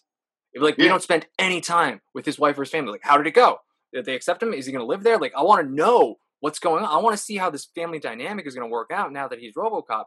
And they completely just no, we don't we don't care about that. Let's go back to Omnicorp and talk about how RoboCop works and how we're going to take over the world and shit. They really needed to focus on that family a lot more and they didn't at all. Yeah, yeah, and I think that that, that was a huge, huge problem. Honestly, the family dynamic in the original film, though we like don't get them and we get these flashbacks, like there's they use this nice little bit of misdirection with the wife. He's like, Mm-hmm. I have something to tell you. It was like, oh, is he having trouble at home? He was like, no, she wife loves him. Oh, you got me, movie. you got me. I was like, oh man, like what's this about? Because like there is so much tension and um, violence in the movie. I'm like, is Murphy like okay with his family? And uh, turns out, yes, he was. So it's even more tragic that they're gone because they had a good connection. They also in the reboot, um, I think they're trying to make Abbie Cornish too important in the film because she's basically the one that has to choose to make him RoboCop Mhm. which I think, um, honestly, signing a bullshit waiver when you first start your job is a, to me, kind of a cooler way to become RoboCop. You're like, your wife being like, well, what kind of life is that going to be? It's like, it's not really your choice. You know, like it, they imply that he could survive the car explosion. So for someone else to be in charge of like whether or not he uh, became RoboCop seemed like a weirdly kind of arbitrary and dubious in terms of ethics way of like getting into this movie. And again, not a major deal, but just like I don't think you should make his wife have to make that choice. I think it's uh, the movie really trying to like over explain everything because in the original film, it's a little confusing there too because Mhm. like he gets shot in the head and it's like, oh, he's dead. And then he's not dead because they're at the hospital, they're trying to bring him back to life, but then he is, then he dies while they're operating on him. So a dead guy became RoboCop. It's a little muddy there how exactly uh, they did that. So I think they're like in the reboot, they're like, okay, he's not dead. He's really badly burnt. He lost some limbs. Um, since he's still alive, we can't just do anything we want to him. So we need to get consent from the wife. So we're gonna add this scene here, and that's kind of yeah, that's the most important scene she really has because she's the one that decides he's going to be RoboCop. Right. What I will say this that uh, it is kind of muddy with like the trauma center with in the original movie and how everything goes goes back and forth. But a line that threw me off in the reboot was when he's looking at his brain, he's like, "That's not my brain." He was like, "How do you know?" do you You see your brain every morning, Alex Murphy. Got my, my my brain mirror looking good. but I don't know. Um, yeah, I, I'm not gonna say that the original, you know, expertly explains its universe and like Right. has this cohesive um storyline that that they're saying. But I think what the original movie was going for was like a certain tone and a certain aesthetic, and I think they pull that off. The remake you know, tonally, I think what the issue is is that there's just too many threads that we're pulling at at once, and some are far more important than others, which kind of goes back to what we were saying about Vallon and kind of what we're saying about like the the bad, like who is the bad guy. I think there there's a lot of open questions in the movie that's trying to answer questions. Um, and uh, I'm not 100 percent sure how they landed there, but you know that's where they landed. Should we go on to a character who that is only in the reboot and not in the original? Yeah, absolutely. Mr. Sam Jackson's Pat Novak. How many, like Thomas King, will pay for their crimes now that RoboCop is here? Who starts the movie? So, oh, that must be an important character. And he's just kind of this. He's pretty much like Fox News, right? Yeah, pretty much just right wing, like we need military in America now. Or he's just you know a cheerleader for us getting robotic police in this country, and I guess he kind of lays out the world that we live in now because he does explain how OmniCorp has taken over, and he's important for that. But Yeah. um, you know, he's a news anchor. I'll, so I'll say this: he's a news anchor, but the way they show the news isn't like I'm watching the news. It's like it's kind of like behind the scenes because I can see the cameras that they're doing. I don't see any of like the HUDs or anything. I don't see the names or of people he's talking to or anything. So it's not like you're watching the news. It's like you're in the studio itself. Mhm. You know, and I say that because the original RoboCop does have news segments, but it's Yeah. like we're watching the news. It's not like I'm in the studio. It's like I just turn the news on and you know they're both kind of satirical in what they do because yeah like i said the reboot's doing like its fox news thing but like the level of satire we have in the original is we might talk about this a little bit more too but um it's just it's, it's amazing and it really helps to balance the, the violence we have Yeah, yeah. There's there's so many like funny moments because like it is kind of like um it's an interesting storytelling device that like it, it falls into the background like because technically you're kind of watching this through the news. I mean the way it's presented is like you get those satirical commercials and stuff like that, and like there's no other reason why that would make sense other than you were like getting briefed on what was happening in the news, but it doesn't feel like that. Um, ultimately, I guess in some ways maybe that's sort of like this reboot too, but like the reboot feels like it's coming in when there's major moments in the movie, and it's like it does this like reset. It's like, huh, what will people think about this type of uh, robot? What will people think about this build and stuff like that? And to your point about importance, like he starts the film out, uh, and the way he closes the film out, he's talking throughout the film does he have stock in Omnicorp? Is he like working with Michael Keaton? Is he doing anything other than reporting the events that are happening in the film? It's very strange, and it feels like a cop out to just have Samuel L. Jackson. Um, I don't know. There could have been a deeper connection to this news network in this corporation, and uh, if it is deeper, it's not apparent to me casually watching the movie. Yeah. Like I said before, I was unsure who the villain was. I did think Sam Jackson would have a bigger role uh, or at least a connection to Omnicorp other than just having them on the show. But yeah, he's just pretty much a background player and not really important, just kind of Mr. Exposition or kind of finger on the pulse of where the country, rest of the country feels about robots. But I thought he would play a much bigger part and like have that secret tie to Omnicorp, and then like you know maybe he'd be the puppet master. I, that's what I thought he would be. I mean, like, Sam Jackson, right? Yeah, let's let's have him be the big baddie. It's like okay, that's great. No, he's just gonna tell us some shit on the news and uh, you know say motherfucker in the way that he says it. Yeah, phenomenal, I- by the way. it's like in the original, we know that the news people are background because they're, they're quite literally background. Um, and they, I always like this word, universe building. They build out this this universe by being so casual about things that are like not very casual. Up our uh, Star Wars peace laser misfired 137 known deaths. I'm like, wow, you guys are very uh, nonchalant about this about California burning right now. Um, and like it's dark and it's funny, and I think that um, you could say that about the movie writ large. Actually, is that it's dark and funny at the same time. Uh, and then this remake, you know, if the news is kind of sort of occupying that same space in terms of narrative, then I guess uh, it's confusing, and I'm not sure why it's there. I feel like the ball was dropped, like you mentioned. Like Sam Jackson had that classic. Oh, this looks like a bad guy. Uh, look about him, and Yeah. they, they go nowhere with it, unfortunately. Yeah, he had crazy hair. It just reminded me of like when he was in Unbreakable. I was like, all right, so he's Sam Jackson with crazy hair, villain, got it. Yeah, Nope, not at all. Really dropped the ball there. like I said, just added to my confusion about who the villain was in this movie, and yeah, it's just eh, not a great character, not necessary.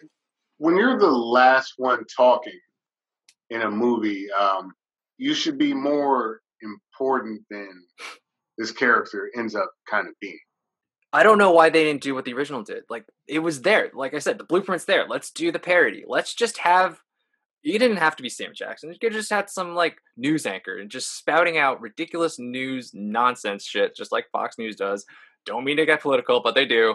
And you, and like just shoot it that way, like exactly the way that they do it, and then you could have like that one to one kind of connection. Like oh, like they did it like in the original, but now they're doing it like Yeah. this news network, and it was just so good in the original and it, it was so important too because without all that humor and absurdity it's just a really violent and kind of depressing movie and to like have these moments of parody and like satire it's just like it really does remind you like oh yeah i'm watching a movie okay? This isn't this isn't like this this isn't really happening. This isn't some serious shit. The reboot treats itself so seriously. Yes. there's no levity. There's no joy. And i feel like that's really important in the robocop world. Yeah, am I, yeah. am I crazy? I mean, I mean, as much as you know, we both like the series. It's called RoboCop. yeah like we're not. We're, this isn't Shakespeare, you know. Like, um, uh, what makes the original work is, like you mentioned, this parody, satirical take on it. It's absurd that uh, a robot just walks down the street, shoots everything moving. You know, like it's absurd that uh, Dick Jones sends like Clarence to go after Bob. You know what I mean? Like it's all it's all absurd, but because the news people kind of like let us know it is absurd. It's like, okay, that feeling that you have isn't an accident; it's on purpose. You know, um, to be able to take the uh, the big laser and say, "Oops, we shot California," lets me know that, like, okay, in this universe, the government can accidentally blow up California. Um, Detroit can just be uh, bankrupt city with like like police die by the dozens daily. I don't know how they stay staffed or employed, but like you know, it's all this stuff that if you don't have this parody angle, you say like, is are they serious about this? But because you know they're not, it works. This remake, because they're trying to be serious, um, when dumb stuff happens, I'm like, "Hmm, that's kind of dumb. yeah it's just the humor works really well it's just like you said world building. It's it's a fun world to watch but man it's definitely a world you wouldn't want to live in. These people are horrible and they watch stupid shows. I mean i love that i'd buy that for a dollar. I mean what a Yeah. classic show within a movie. It's it's so good. Um Yeah. to not Yeah. have anything like that at all in the reboot just is a complete misstep. I don't, I don't know why you didn't have any parody. I mean, like it shouldn't be a funny scene, but it is like the mayor of Detroit's been like kidnapped by like I guess the ex-mayor or something like that, and he has his list of demands. He's like, uh, helicopters, and I want a car with shitty. but then you watch the uh, 6000 SUX commercial, 8.2 miles per gallon. Like that's funny as hell, dude. Characters in the movie drive that car, and blow up that car. So like you're getting all this payoff. Like if you just blow up a car, like hey, they blow up a car. It's the car from the scene. Plus the guy was talking about it. And like it makes you laugh again. Yeah, and gas eh, at the gas station is it's over five dollars for gas too. So it's Yeah. just even more absurd. It just it's there's so many levels, and Yeah. it's it's the payoff is is so so high. It's so great. I love it. Even like you were saying, TJ Lazer. Like like it weirdly enough, that is the origin of RoboCop's signature move. And it's like a throwaway like TV show that his kid likes to watch. Like I, I don't know, man. Just this stuff is so smart because when you when you spin a movie and it's like a lot of people don't want to watch a cop have his hand shot off yeah. by a bunch of like goons and, and criminals, but when you backdrop with these moments, it's like okay, we can we can kind of laugh and go with what otherwise is horrific because they made it kind of funny and they made it like this isn't real, guys. Just like it's RoboCop. Mm-hmm. And that's really what well. it worked incredibly well, and that's why Paul Verhoeven ultimately did the movie. Initially, he read the script, he didn't want to do it because it took it so took itself so seriously, and then it was his wife that convinced him and just you know gave him the idea of like there's a lot of potential for satire here, and I think you should dive into that, and he did, and the movie is as good as it is because of the satire. Without yes. the satire, it's kind of it's almost like a run of the mill movie. It's kind of just like, eh, all right, guy becomes a robot cop, all right. But the satire just brings it to a whole nother level. Yeah, yeah. It's like if if you're making a movie called RoboCop, because we've seen movies like this, like you said, run of the mill, where it has an equally dumb name and is trying so hard to like make the dumb thing cool, and you can't make the dumb thing cool unless unless the dumb thing is kind of like making fun of us for being dumb for liking the dumb thing. and it's like, okay, I do like the, the robot with the leg holster with the, a gun that doesn't make any sense in terms of its dimensions. it's one of my favorite movie guns uh, of all time, by the way. Just the way the action on it and everything like that. Yeah. That fucking gun.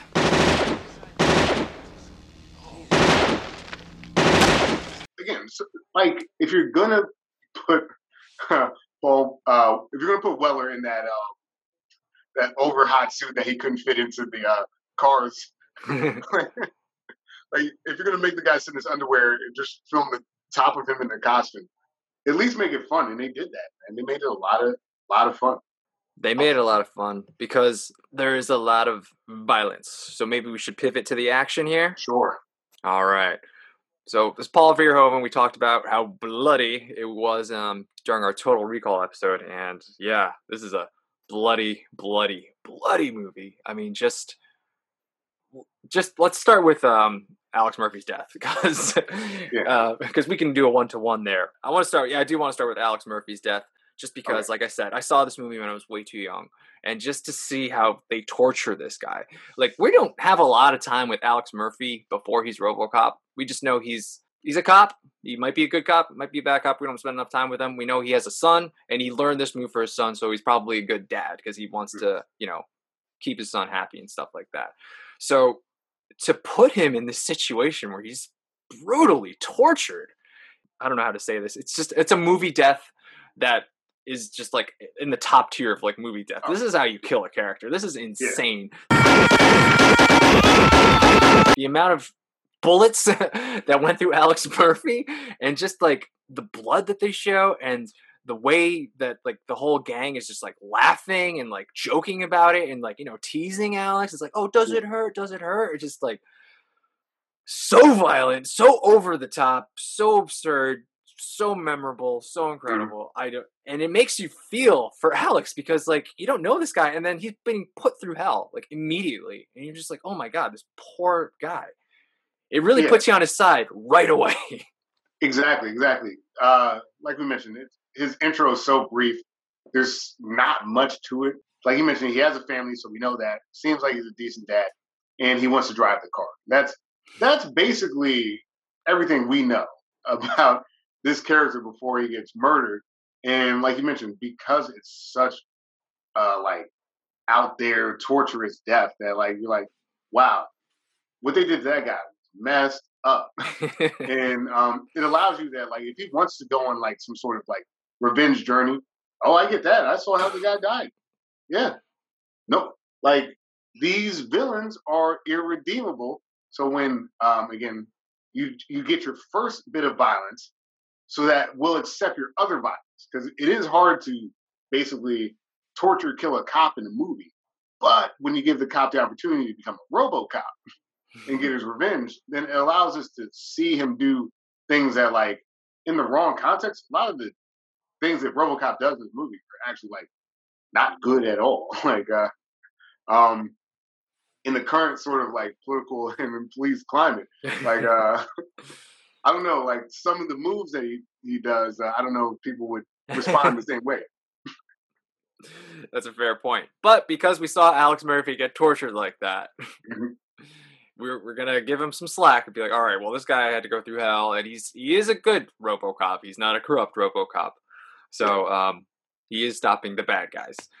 Um, very, uh, very Wizard of Oz there. He's a good RoboCop. Wizard of Oz, eh? They brought that up in the reboot. If he only had a hot.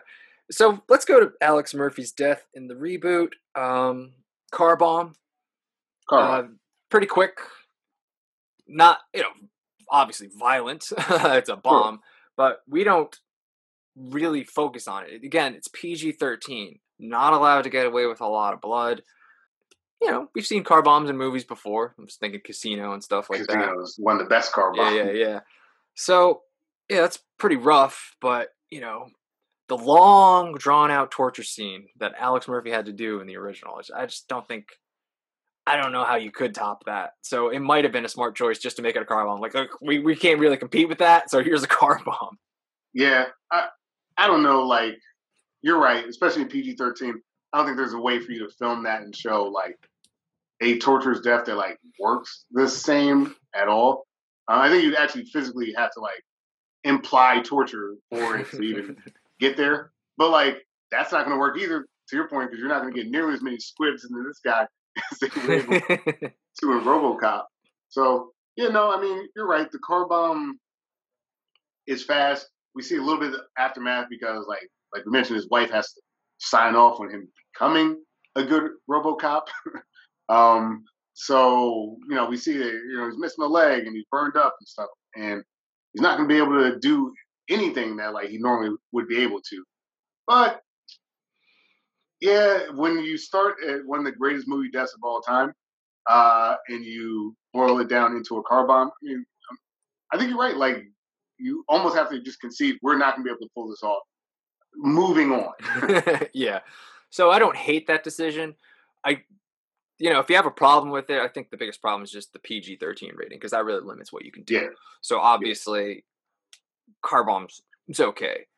Should we just go into the action of the movie too? Because it's because it's PG 13, it's very limited what they could do when they show violence. Um, a lot of it is RoboCop shooting robots.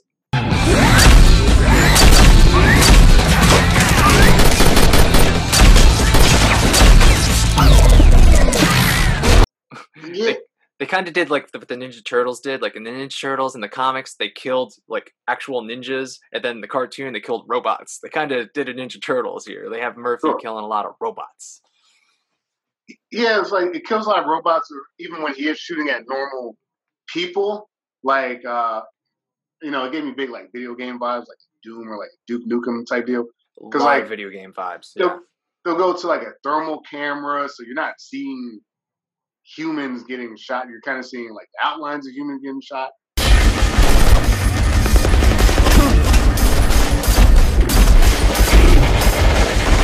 Uh, you see a lot of his targeting systems.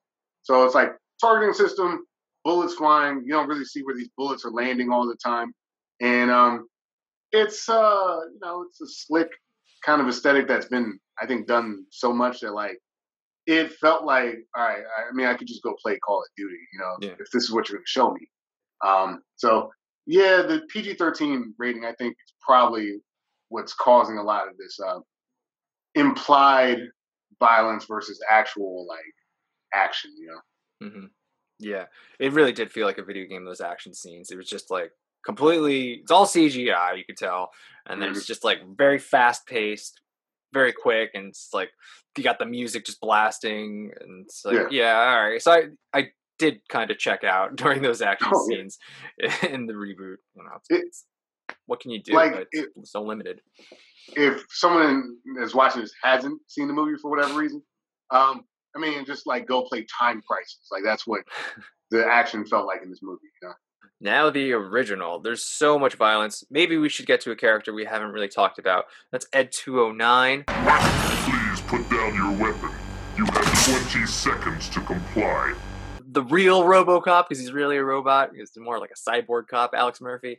Um, Ed 209 and the original, you know, Dick Jones, big failure in the board meeting. Do you want to talk about this? Because you, Yeah, you yeah, like I, I love this scene so much. You know, like Dick Jones is doing his corporate presentation. He's like, the future of military tech. Um, you know, Ed 209. You see this thing come out with um, may, maybe one of the weakest point of the movies, but like really well done is stop motion. Yeah. You get this, um, you know, robot design. Like you see the actual, like whatever prop that they made with this Gatling guns for hands. Like this, he's not doing any like, um, he's not helping kids cross the street. That's not the type of policing this guy's doing. His hands are guns.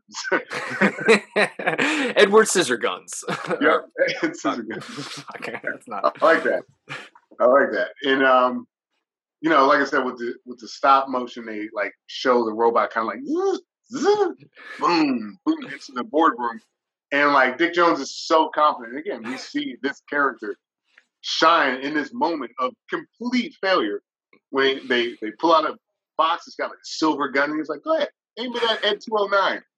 And they get Kenny from uh whatever, maybe the copying room. I don't know. to, to aim a gun at the robot, and you know, at this point, they're like, "Okay, the robot seems to work." He's like, "You have 30 seconds to put down the gun." He's like, "All right, robot, I got it." And the guy's like, "Oh, this is crazy," and he puts the gun down, and mm-hmm. and everyone's like, "All right, cool display, Ed." 15 seconds. He's like, what the fuck, man? And like, you see scientists that can't get the thing to shut down, and like, Kenny's running around the room, and they're like, pushing, get the hell away from me, dude. and ultimately, another like minutes within the movie, when another horrific movie death, Ed 209, of you know, full metal jacket, guns out, pop, pop, pop, pop. Gatling guns this guy to death.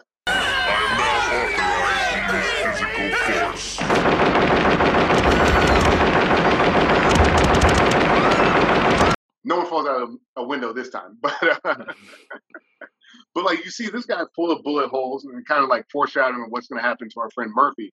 And um, look, when you do a corporate board presentation and you kill someone on the board and your robot didn't work, well, that's when our boy uh, Bobby Morton's going to step in. He's going to, I got a different idea.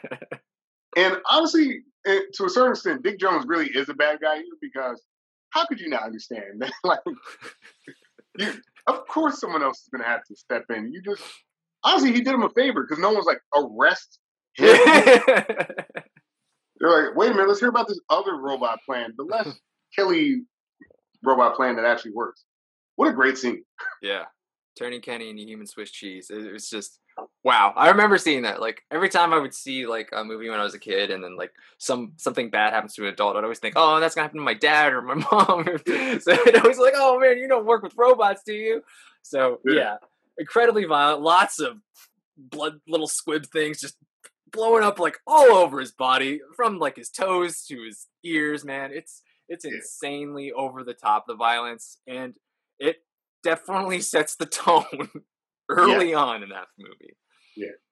And like again, things that like aren't really funny, but like in this universe are kind of funny. Like him running around and being like, "Help me, help me!" and like people just pushing him away. Like I was like, "Wow, this is really visceral and like um, and you know like it, it is in some ways a commentary on like what human beings would do in that scenario. I know I'd push that guy the hell away from me.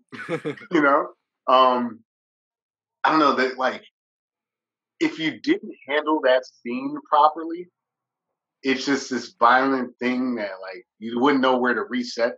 But they immediately go right back into corporate mode. Yeah. They did.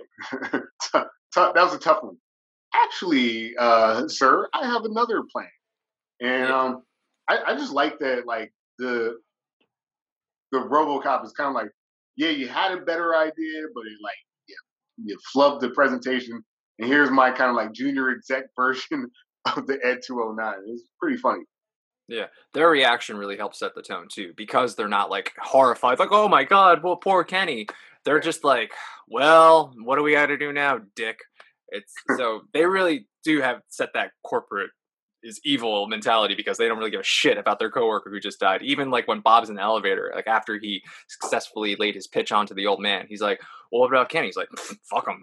like Bob. So Bob, even though he's like the guy who made RoboCop, he's still kind of a piece of shit himself, you know. Yeah, and um, funny enough, um, one another one of the tricky things, but like the old man character, like originally he's supposed to be more like obviously evil, but he just kind of played as like a nice old guy. And like, this kind of works. and, like I do like that um the head of the corporation, like, is plausibly a nice guy, even though like everyone else is doing all this crazy evil. Like I kind of like that we didn't get bogged down in like how bad the old man could be. And you know, we'll talk about like how the movie ends. It kind of pays off in the end too. But moving on with that 209, so that's his first scene. The second time we see Yeah. Ed 209 is when Directive 4 kicks in.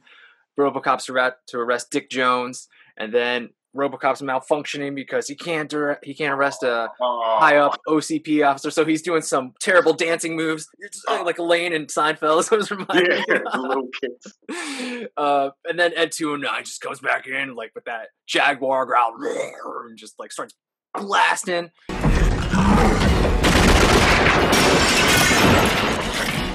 And then like just decimating RoboCop, you know, re- cracks his visor so we see his eye. I love that moment. And Yeah. then, you know, after all this intense action of Ed 209, RoboCop's just like, I gotta get the fuck out of here. He just runs down the stairs. And Ed 209's like, yeah, I'm gonna chase him. And then Ed 209 is just like, oh shit, stairs. Stairs, what is huh. this? So it's like, it's like a little kid just like slowly putting its huge foot on it and then like gets it there. It's like, okay, I'm good. And then immediately, comedically timed perfectly, just slips, falls, and starts crying like a little fucking baby. Yeah. I love that moment. That's such a good moment.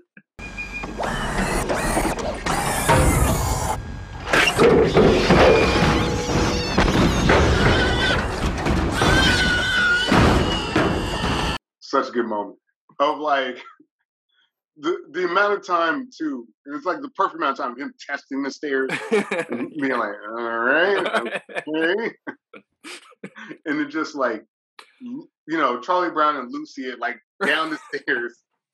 It's so funny and like what's even better is like RoboCop doesn't finish job. He's Yeah, he's like, like, all right. I mean, you, you take these like two badass characters like Ed 209 and RoboCop, you put them in this like serious scene because, like you said, the visor's cracked, he's getting shot up, he's got to escape. He didn't know about Directive 4. so like just seamlessly transitioned into basically slipping on a banana peel on the stairs, and then like taking RoboCop and being like, "That was lucky." I don't know. It's just like the movie slips in and out of those tones so well, hmm so well.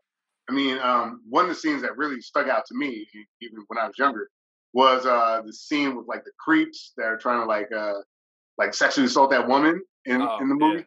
And like this is one of RoboCop's first like missions was like I solve crimes, and uh, they're holding like the this guy is trying to like assault this woman, and then he grabs her as a hostage, and she's like, you know, help, and RoboCop shoots through her skirt or her dress and just nails this guy in the dick. I mean, He's gonna kill her!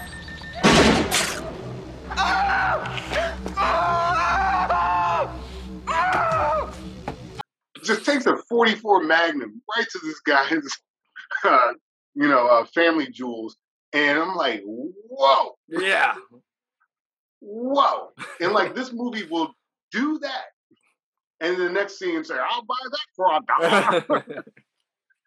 I just love that they're able to like Paul Verhoeven's able to just just play that line so expertly. I I really can't think of a lot of other movies that are able to pull that off. It, it, it is incredible because, like, yeah, there's this woman who's about to get raped, and then he shoots the guy in the dick, so that's funny enough. And then, like, she goes to thank RoboCop, and then here's a victim of sexual assault, and then he's just like, "If you need number for our crisis center," you know, it's like a this awkward robot trying to comfort this woman in like the worst moment in her life. It's what a balancing act, and he nails it in this movie. It's it's Yeah. really incredible. Ma'am, you've been uh, you've been in a high trauma situation. Like, wow, man. Like, it's just, it's again like that in itself. Like you just mentioned, like that's funny, but like you just went from a scene where someone's about to get raped to then a person being mutilated to like let me get you a, a, a phone number. Like you completed this like dark art with a funny joke. so they they do that so often in this movie, and it's like really impressive. Even um one of the little commercials when they're playing that battleship game is Nukem. Yeah, yeah. Like yeah. I don't know, they just they found this tone that just just works, man. I just want to finish off Ed 209 really quick. Yeah. So that was our second encounter with Ed 209. We just recapped. And then third encounter with Ed 209, it's like, well, now it's Murphy like versus Ed 209. And Murphy don't fuck around because Murphy's got those fun guns that the uh, Clarence and his boys had. So as soon as Ed 209's like, he's getting ready to attack, Murphy's like, fuck that. Just blows him away with one shot. It's like Yeah. so satisfying. I just, I just love, I don't know, I just love the simplicity of it. Yeah, like, yeah. like Indiana Jones, right? Like the guy's got a sword, Indiana Jones just got a gun. Fuck this shit. It's so good how they do it in this movie. That's one of my favorite movie trivia things too. Was like Harrison Ford was kind of sick, and he was like, eh, Yeah. "I don't want to do the." I just, just shoot him. yeah, but like it's again, even that simple scene is a cool reveal because like he just walks up and he's behind the car. So like, all right, it's just RoboCop. How's he going to take on Ed two hundred nine? He just racks up the rifle. I'm like, wow, and like like you mentioned that aftermath of like it rips Ed two hundred nine in half. So you took the most formidable thing in the movie. You took RoboCop, who like is the second most formidable thing in the movie, and you just put RoboCop over Ed two hundred nine because he blew up. It great scene, man. Fantastic. We do have Ed 209 in the reboot. We have several Ed 209s. Um, we we see them in the opening scene, and I, I don't know exactly what country it is, but you know, just walking the streets of the country, and then you know they're Ed 209s. Kind of reminded me of like Metal Gear 4, just these walking robots walking down the streets. And uh, he's okay, I guess. Um, RoboCop does fight a bunch of Ed 209s at the end of the movie.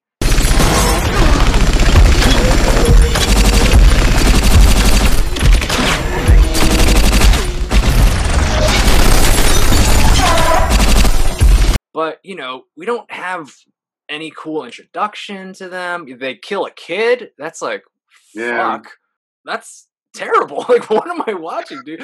like, show me a guy in an executive meeting getting blown away and then immediately, like, somebody coming in to, like, pitch their idea for a human cyborg thing. But, like, to just have it kill a kid, and it's like, all right, well, I guess that robot is evil and it sucks. But, like, right. we don't really do anything with the Ed 209s until the end. And it's like, it it's not satisfying, I guess. No, no. And like we mentioned in, in the original film, like you mentioned, the three separate Ed 209 interactions. Mm-hmm. Ed kills Kenny or whatever. That, whoa, crazy. Uh, Kenny dies in a similar way that Alex Murphy dies. So it was like, all right, Ed 209 is nothing to mess with. That's like seven guys shooting you uh, point blank range.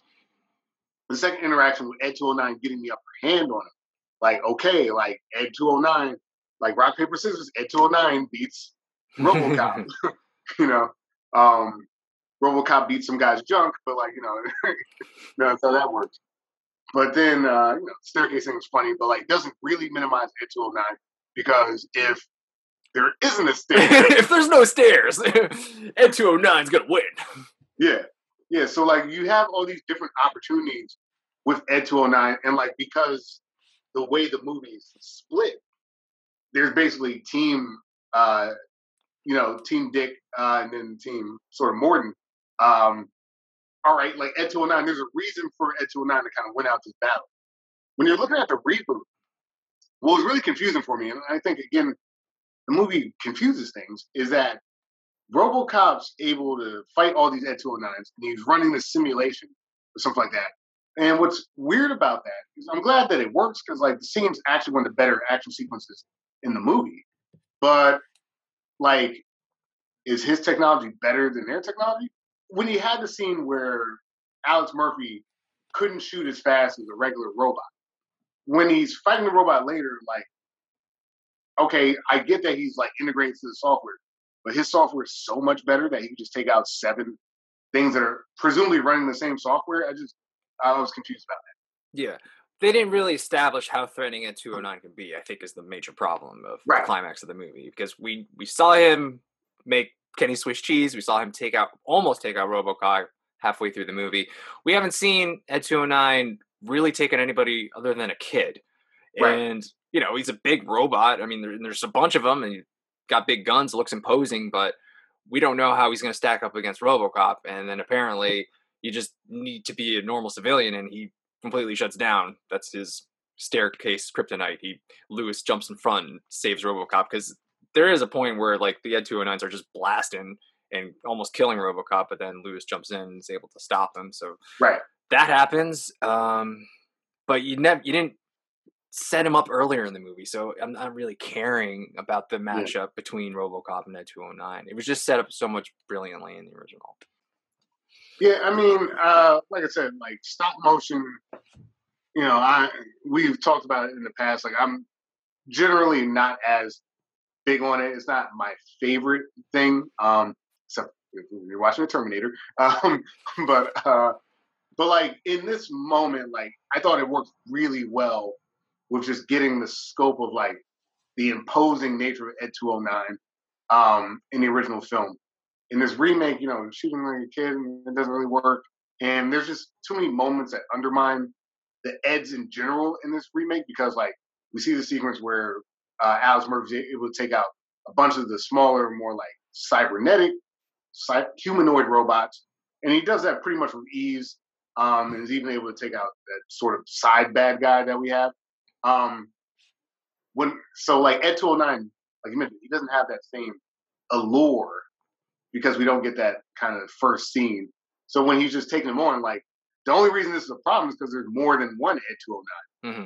Uh, in that original film, one Ed 209 is enough to take out uh, any number of RoboCops. Like it's it's a good it's a good establishing kind of shots to make this fight feel clean and climatic versus the remake, which is like we don't really see him in action. So my only frame of reference is one fight, really, and Yeah. uh, it seems to be very manageable. Yeah, you did bring up a good point earlier. Um, how uh, Ed 209 sort of gets replaced by RoboCop, like because Ed 209 didn't really work, so we got RoboCop here. So it is kind of that, you know, Dick Jones versus Bob Morton's creation. Which one is going to win? So it is important that we do see RoboCop eventually, you know, get the one up on Ed 209 Yeah. and able to take him out because he is supposed to be the better or the more advanced technology, I guess. That's not happening in the reboot. We're not. Right. We don't know that RoboCop is going to replace these Ed 209s. I mean, we don't know anything about these two. There's not. There's no correlation. There's no relationship. So it doesn't matter that he's fighting them at the end. They're just in his way. But it, Right. it really matters in that original film. Right, right. Because uh, Dick Norris is able to say that, like, his theory is that I have the superior robot. And Morton's like, well, I don't, but here's my opportunity. And um, so there's always that question mark early on is like, is Robocop able to take on Ed? And, uh, you know, midway through the movie, your answer is no. um, and by the end, like it really it turns out it's just like really a question of firepower.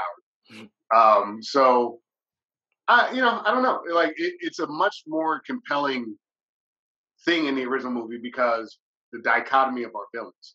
And in the remake, like I said, I don't. There's no dichotomy. They're all kind of using the same operating system. Why is one better than the other? Like that's the question for me. Because by by their own admission, um, this RoboCop as well is not as good as this other technology, but it's not like Team A versus Team B. Okay, like make make one less shitty or make one better. You know, like tweak it. I don't know. There's too much tweaking of RoboCop in the movie, so I don't know where RoboCop stands at any given moment in the film.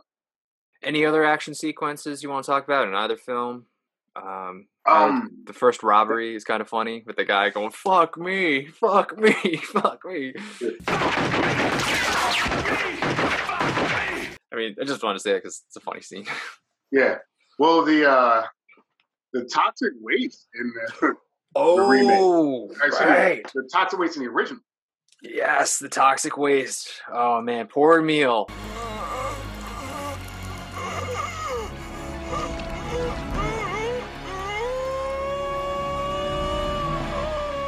This this terrified terrified me as a kid. I did not want to play in any toxic waste after this movie. Let me tell you, Yeah. the makeup and prosthetics that they did, incredible. It was just oh my god, we love practical effects.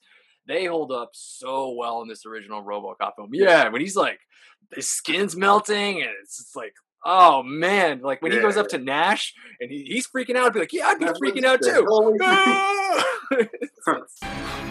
Always!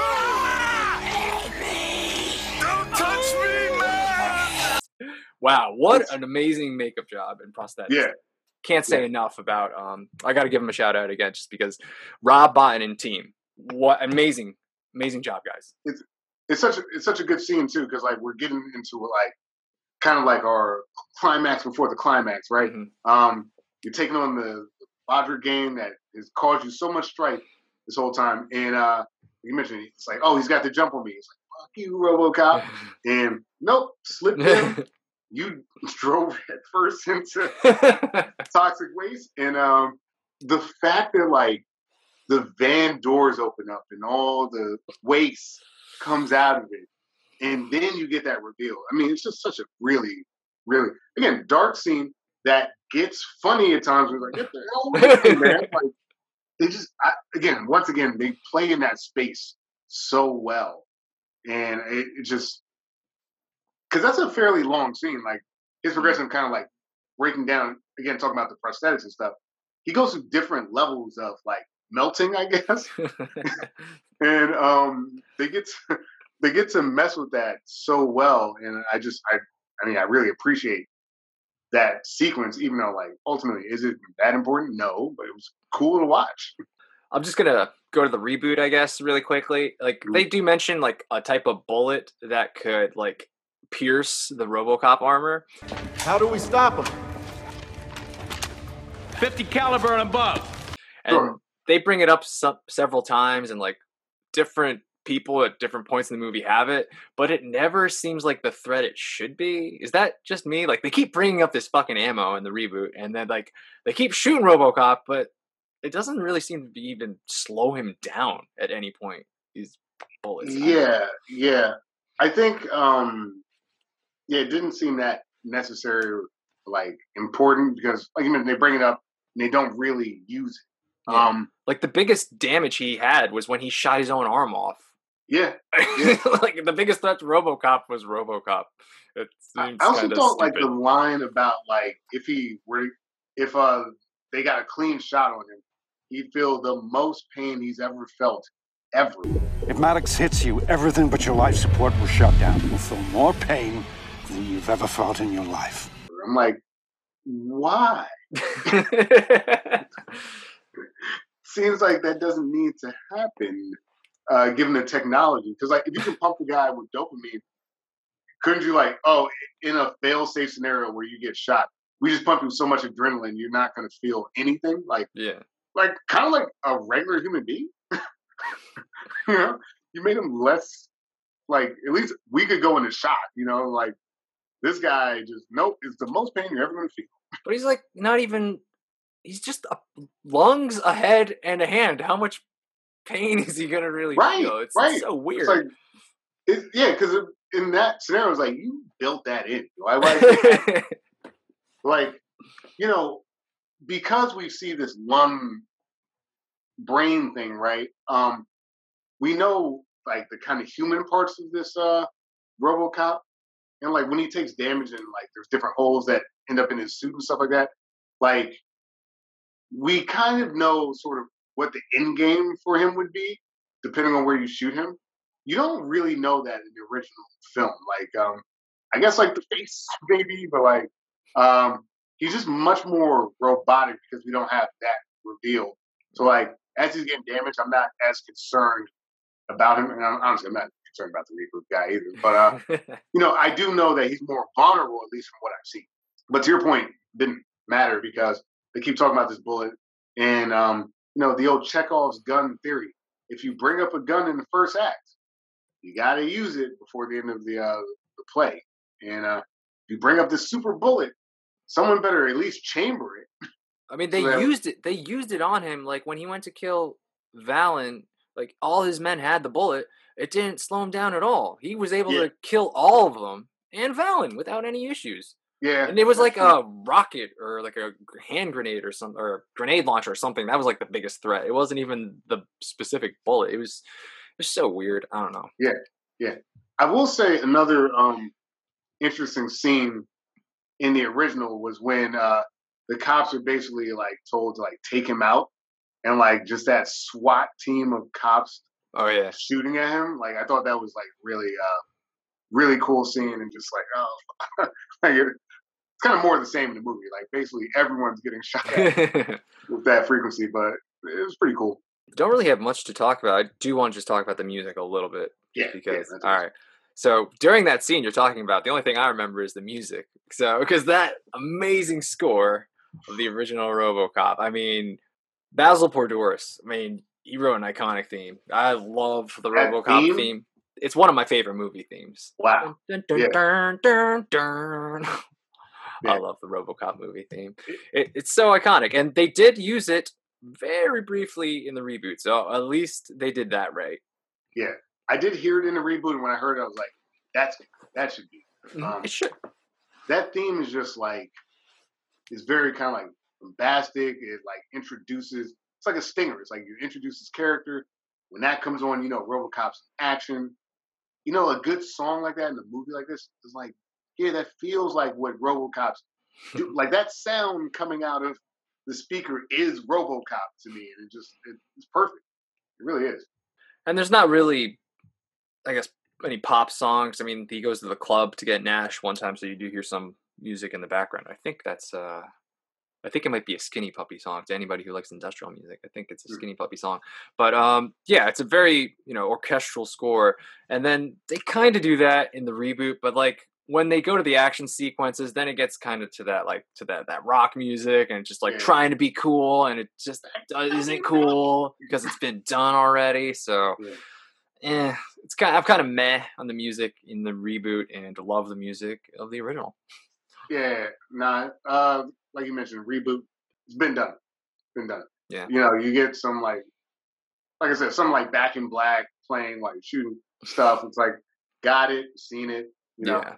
Um, the action is so generic in the remake that it's like, whatever. Like you mentioned, the orchestral score works really well in the original, but like again, just that RoboCop theme when that plays Mhm. it just elevates anything you're seeing on screen, and um, that's why it's one of the few songs that actually works in the reboot. You know, I'll say the uh the Wizard of Oz song. I thought that worked. I thought that was That that, was was good at making Jackie Earle Haley's character uh a nice piece of shit to kind of root against. So I thought that was funny. and you know what? To be fair, he had one of the stronger characters in the movie. I think if they had let him kind of run about a little bit more, that would have been um, hmm that would have been good. It actually reminded me of uh, I forget, I forget the actor, but like the bad guy in the movie Elysium, like just how crazy he is in the film. Oh, I don't actually I haven't seen that one.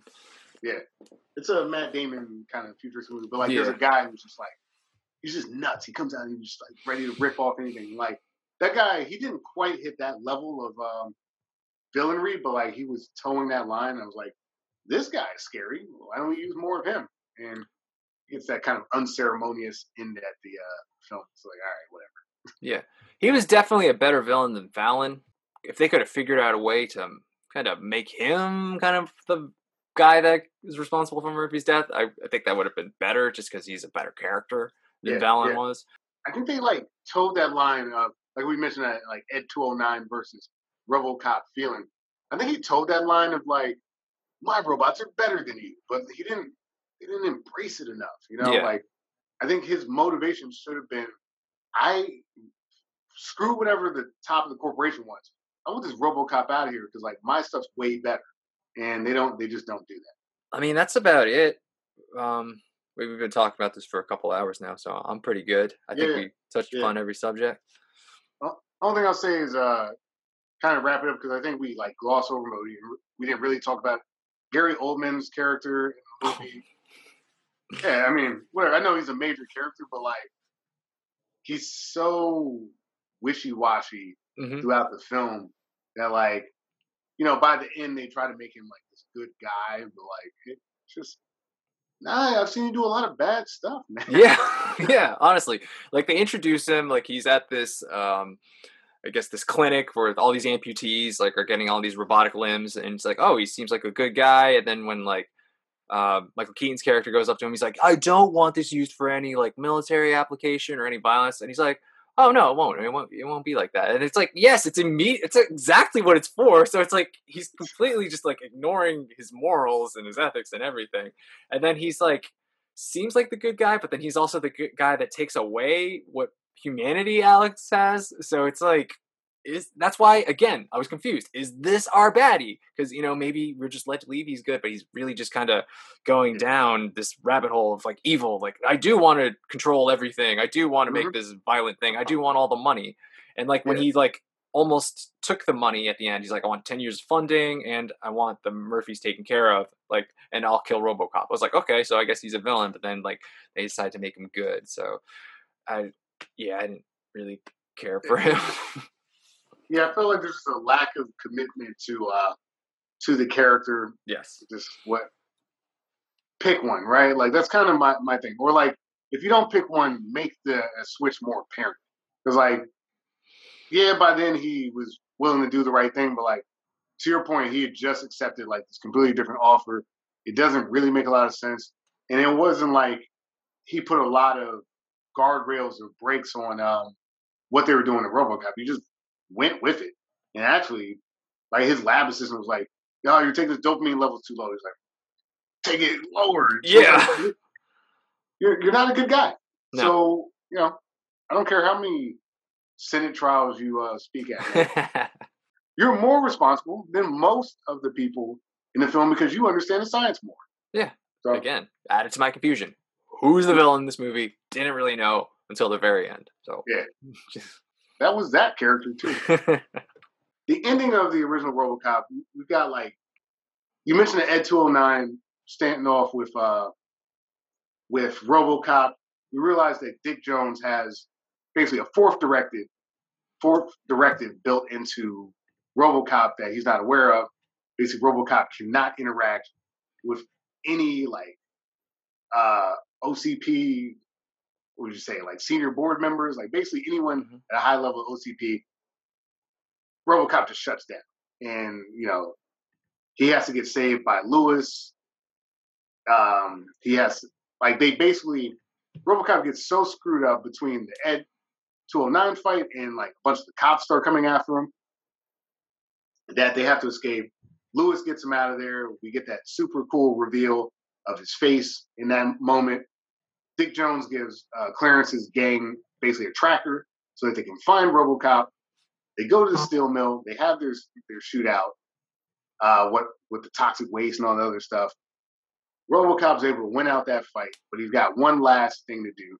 He's got to take out Dick Jones. So he goes back to OCP, goes back to the 94th or 120th floor, depending on little movie trivia there. Um, and he he faces off against Dick Jones again, this time in front of the whole board. Part of the reason Dick Jones is trying to get rid of RoboCop is because RoboCop's been recording different conversations, and he knows all the dirt. Dick Jones, he RoboCop plays back a sequence which basically in, indicates that Dick is in basically the bad guy. he goes, he goes, Bob Morton made a mistake, and it's time to erase that mistake. I just, I just love that. Sorry. Bob on. Morton made it, and it keeps playing back. I love it. Uh, the old man fires him, which allows RoboCop to boom shoot him, shoots him. Uh, Dick Jones, that is, shoots him out a fucking window off of the 95th or 120th floor, whichever one you're watching. And uh, it's like, yeah, a good shooting, kid. This is the old man. It's like, uh, what's your name? Murphy. Murphy. Oh, RoboCop. Bam. That's how you end a fucking movie, man. He looks at him. Hell yeah. He's like a Murphy, Hell yeah. man. Does it make sense? No. And and like, um, Dick Jones, it's stop motion when he's flailing out the window. His arms look ridiculously long when he's falling out the window. Yeah. So it, that didn't age well, but all the practical effects look pretty good in the movie. Yeah, yeah. And I just I love the fact that like the technicality is like the old man being like, "You're fired." Uh-huh. Like it's just such a a clean, good '80s movie ending there. Like you're fired, and boom, and he's fired. He's fired out of the window. It's great. Remake.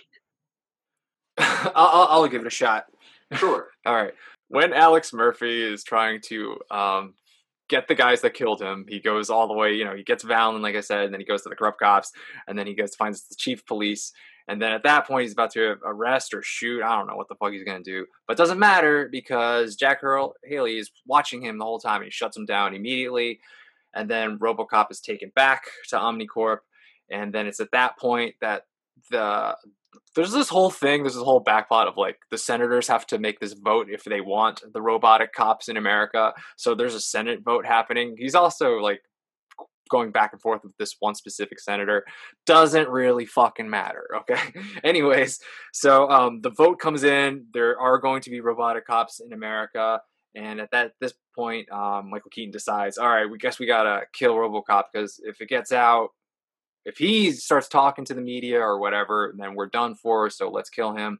So they decide to kill him. He talks to the doctor, Gary Oldman's character. He's like, "You need to kill him." And then this is when Gary Oldman starts to turn around, and he looks like he was going to do it as long as he gets funding and the wife is taken care of. But he, we know that he's going to go and save RoboCop, and he also tells the wife that, "Oh yeah, he's gonna, he's dead." Um, we had to he didn't make it. Sorry about that. Um, shit happens, whatever. So RoboCop um, gets saved by the doctor, and then at that point he goes to OmniCorp, I think, and he has Lewis help him, and Lewis goes there with a bunch of cops, and Lewis says, "Just don't go out there armed, man. We got to go out there unarmed, or else we're, we're going to get shot." So then a huge action sequence happens between RoboCop and the two 209s that we talked about. Uh, Murphy's got to get up uh, to get Sellars. He's got to stop him. Um, so a bunch of fighting happens. Lewis saves RoboCop a couple times, saves him from Ed 209. He saves him from Jackie Earle Haley's character. Um, but then he gets shot, but it's non-fatal, so it's okay. We don't got to worry about Lewis. Lewis. Um, so RoboCop then decides to go confront Sellars, but like you said before, the confusion, like tell his wife she can't come here. I need to see his wife. Now she needs to come up here. So the wife is with Sellars. They're all up on the roof because they're waiting for a helicopter to come because they want to get the fuck out of there before RoboCop gets there. Um, they got the wife, and uh, this just comes up um, with uh, Jackie Earle Haley's character, like when he's RoboCop's going to shoot him, but he has like a red wristband or something that glows, and you can't shoot anybody with him. That's why Lewis had to shoot him. And uh, well, wouldn't you know, Michael Keaton Sellars also has that same stupid wristband fucky fuck thingy. So RoboCop's like, I'm gonna shoot you, and he's like, you can't, not with this. And then like he's, but no, his humanity's winning. He's gonna shoot him. He's raising the gun. He shoots him, and Sellars shoots him at the same time. It doesn't matter because he's a fucking robot, so we, we knew he wasn't gonna fucking die. And uh, Sellars is dead on the roof. He gets RoboCop's down, but we know he's not gonna fucking die. But still, we think he's gonna die. His family's surrounding him, so probably gonna die. I don't know. No, he's not gonna die. So that ends Sellars. He's dead. RoboCop's. We don't know what's happened RoboCop. Now we're back on Novak's show. You know, the president. He said, "Fuck you, Senate. We're not doing that shit because I talked to the doctor." And you could see that news clip right here. The doctor said they were bad, so because of that, uh, robots will not be in America. And Sam Jackson still not happy, still very, very, very mad. And we know that RoboCop is alive because we see clips of him walking through the laboratory, and then they tease us with the silver armored RoboCop that they already showed earlier in the movie and took away from us. The end. Did I miss anything? Yeah, I mean, only thing I'll say is that like the big issue here, right, is that in the original film, directive four is a mystery, and like it comes up a few times again subtly, which may not be the right word for RoboCop. There's like this fourth directive that's classified that we don't know about. Pretty sweet reveal that like board members can't get shot. Very convenient, ties into the story, very corporate, love it. In the beginning of this movie, you have the red assets, which uh, one of the reporters has to wear the red wristband, so the Ed 209 thingies don't shoot her, and whatever Middle Eastern country they're portraying. Um, and then it just shows up again at the end. and RoboCop also can't shoot. Like we didn't know that. they just Yeah, told us yeah. when. Yeah. it's just it's just weak. Like you get your little like your little like fast pass from like Six Flags you put on and RoboCop can't shoot you. and um it's not it's not personal, right? Like the board member thing, it's personal. It's a great little twist. Um sets up this awesome scene where like y'all are fired. There's not gonna be a you're fired scene. It's just like you mentioned, my humanity sort of won out kind of enough to shoot this one guy. Yeah. Okay. okay. Um is RoboCop still like an OmniCorp asset? Because like if they're getting investigated and stuff like that, do you actually want RoboCop patrolling the streets? I don't know. I don't know. Like there's no real track record of him functioning. so like I don't I don't know, man. Like it's just such a weird kind of silly ending and um the Senate hearing, what happens to Gary Oldman's character, what happens to everybody else. Um, cool, we got rid of Sellars. All right, Samuel Jackson's a little upset, but like, what, what is the resolution here? And I, I don't know what that, what that is. Michael Keaton's dead. I think Yeah, the guess whole so. thing. Yeah, and robots won't be in America, I guess. And Except for this one robot. except for this one robot. Well, he's he's cyborg, so I guess it's okay. Yeah, that's he, has- he shows his face all the time. Yeah, it's so muddy because you didn't solve the problem, right? Like, I guess if RoboCop is still in action, it's actually a sign that like things aren't better. you know, like they somehow made it like RoboCop's continued existence is actually a bad thing for like the world. Hmm. If you think about it. Yeah, I- like I said before, OmniCorp still has the robots around the world, and like, well, maybe OmniCorp not anymore because OCP took over, but OCP is still a thing, and like, yeah, we still have robots in the rest of the world. It it didn't s really solve anything. It, Yeah, know. yeah. It didn't really take out an evil. He, like I said, like Sellars didn't seem that evil to me until he decided to unplug Murphy. Up Yeah. until that point, he just seemed like a regular I- billionaire CEO just trying to make money. I mean, honestly, if you look at what he did besides like, I guess holding the wife hostage at the end, I mean, is he even going to do that much jail time? Like, you know, like, like if he did get caught for his actions, all right, like you fudge the RoboCop findings and, and like the science behind that, you know, that's a PR problem more than a legal problem at Yeah. that point. Why did they even need to kill Murphy? Because they were afraid he would find out what they've been doing, that they're really the ones in control when he thought he was in control. Is that what they were worried about? I, I'm not even clear on that. Well, it's like if you look at Dick Jones, right, who just like had the whole thing like locked down. He knew exactly what he wanted to do from beginning to end. His only failure was the Ed 209, uh, went a little too far, right? Um, a very competent and capable villain that like had an end game. Sellars is constantly winging it throughout the movie, right? Like, okay, we got the rope, like we can't do these robots, so let's try this robot. It worked, so now we got to keep using this robot. No one's in control, right? Like the marketing guys are like, what do we do? Like everyone just doesn't know how the robot works. Not even the guy that made the robot. So the whole time you're just sitting there like, I, I'm. He's not. He didn't do anything other than pressuring a scientist who should have known better. And like I said, everyone's everyone's involved. So like the police chief's involved. Nobody's clean. Yeah, like They just became villains, like for no reason. And like at the end of the movie, it's like, okay, Yeah. now we're just gonna hold your wife hostage. Now, like, why?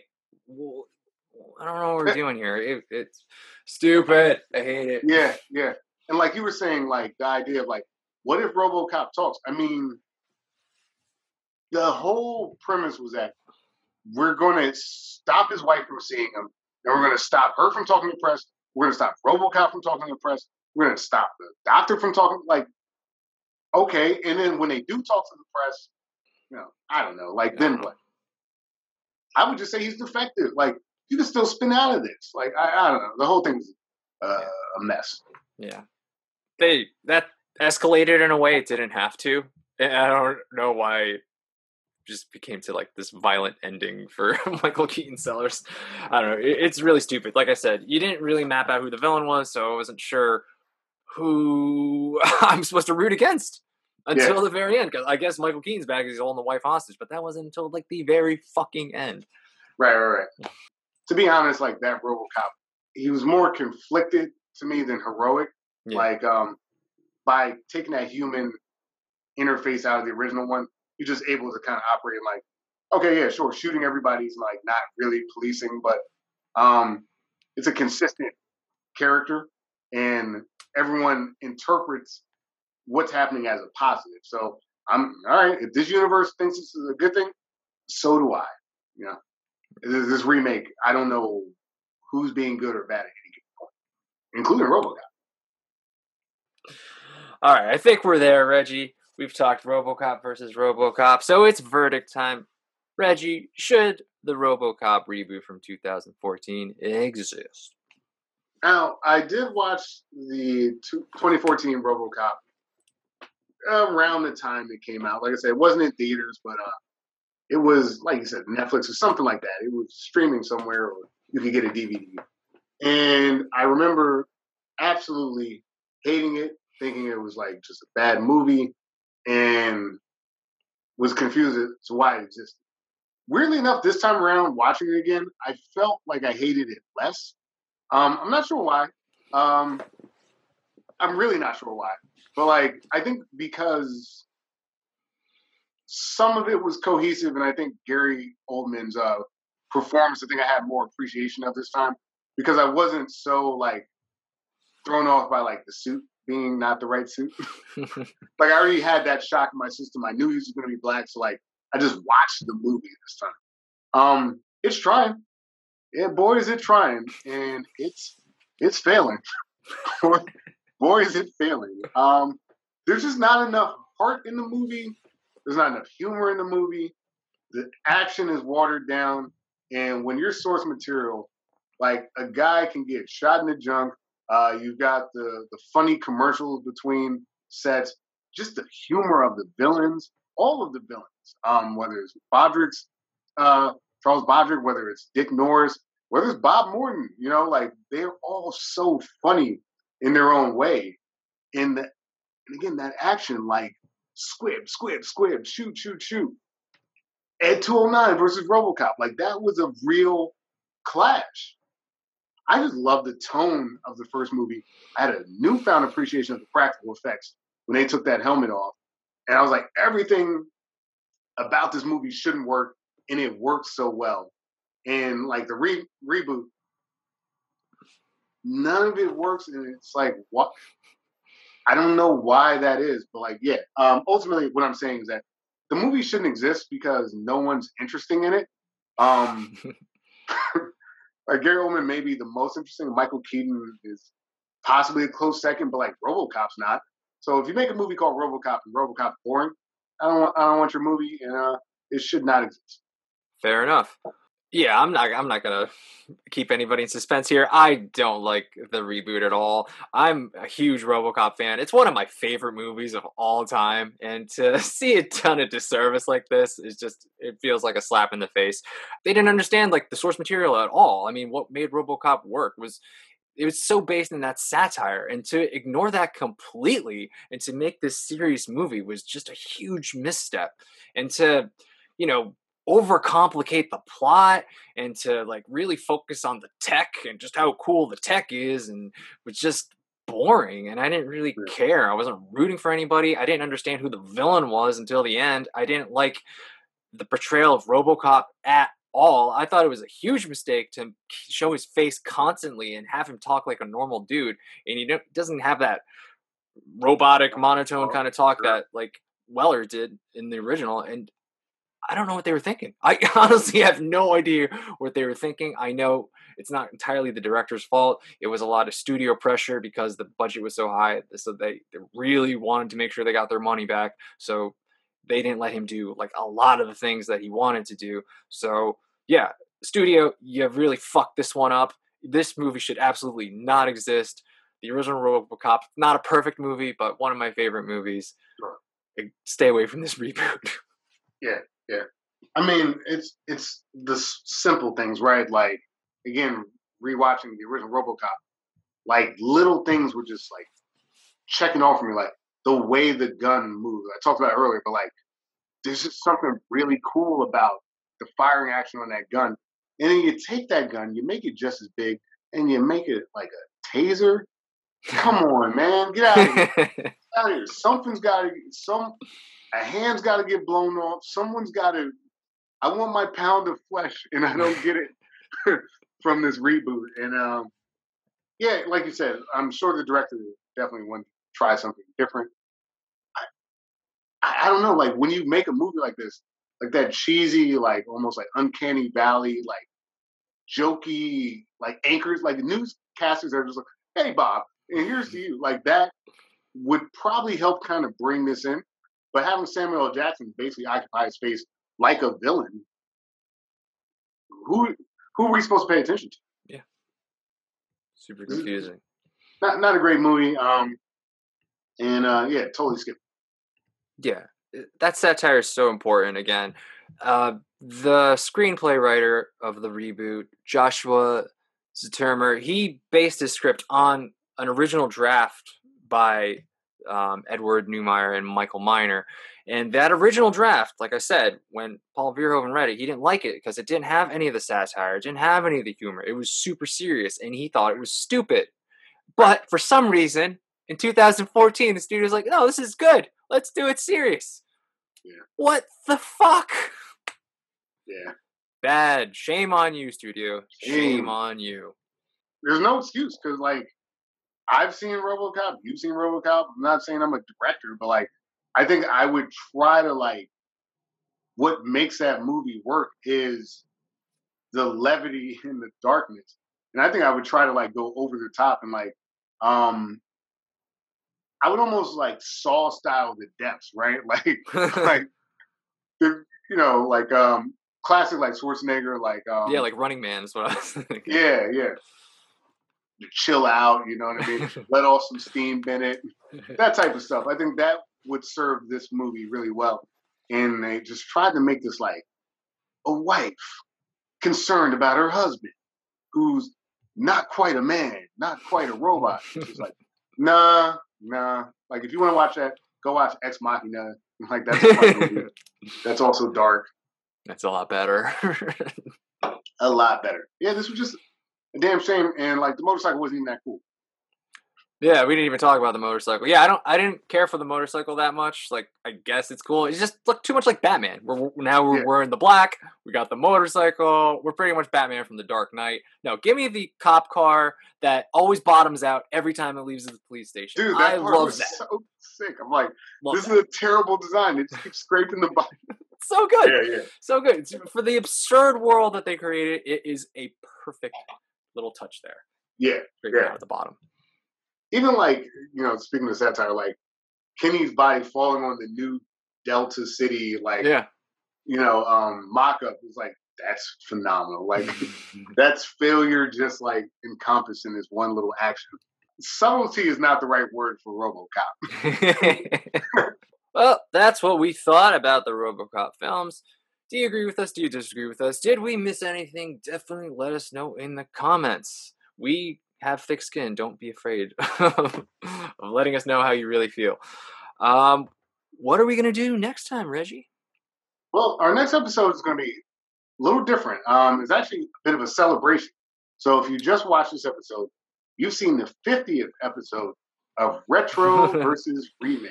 What? And with that being said, um, we've been through a lot. We've been through figuring out the production of this show, sort of how we want every episode to flow, what type of movies we want to watch. And we got through that part. Then we had to figure out how to navigate a global pandemic. and so far, we've gone through that point. point, and uh, I think that'd be really cool for us to sort of recap, go back and look at some of the movies that we saw, discuss things a little bit, and just really celebrate the fact that retro versus remake still kicking, and I'm sure we got at least another 50 episodes. Absolutely. So we're gonna go over some of the movies we liked, some of the movies we didn't like. At 50 episodes, that's over 100. Not over. That is exactly 100 movies. I know my math. So uh, plenty of stuff to talk about. Um, yeah, it's just a celebration episode next time. So hopefully you'll join us for that, and maybe, maybe it'll be in person or both of us. ooh, ooh. That's true. If uh, we follow CDC protocols and we get vaccinated, if we're good little boys and girls, maybe me and you can do this in person. All right. Well, thanks for listening. Thanks for watching. If you're on YouTube, be sure to leave a comment, leave us a like, subscribe. If you're on iTunes, if you give us a five star review, leave a nice comment, that would greatly help us grow. We're also on social media at Retro versus Remake on Facebook, Twitter, Instagram. Yep. Reggie. And even Spotify. So, yeah, um, this is always always a lot of fun. We've been seeing an uptick in some of the comments. We've been having fun with those, and uh, yeah, this this is a lot of fun to do. So I'm looking forward to our next episode where you know we go over some of the things that we've done so far. Yeah, a little reflection. That's always mm-hmm. nice. All right. Yeah. I'm Dan Bulick. I'm Reggie Parker. And this has been another episode of Retro versus Remake. Dun, dun. dun.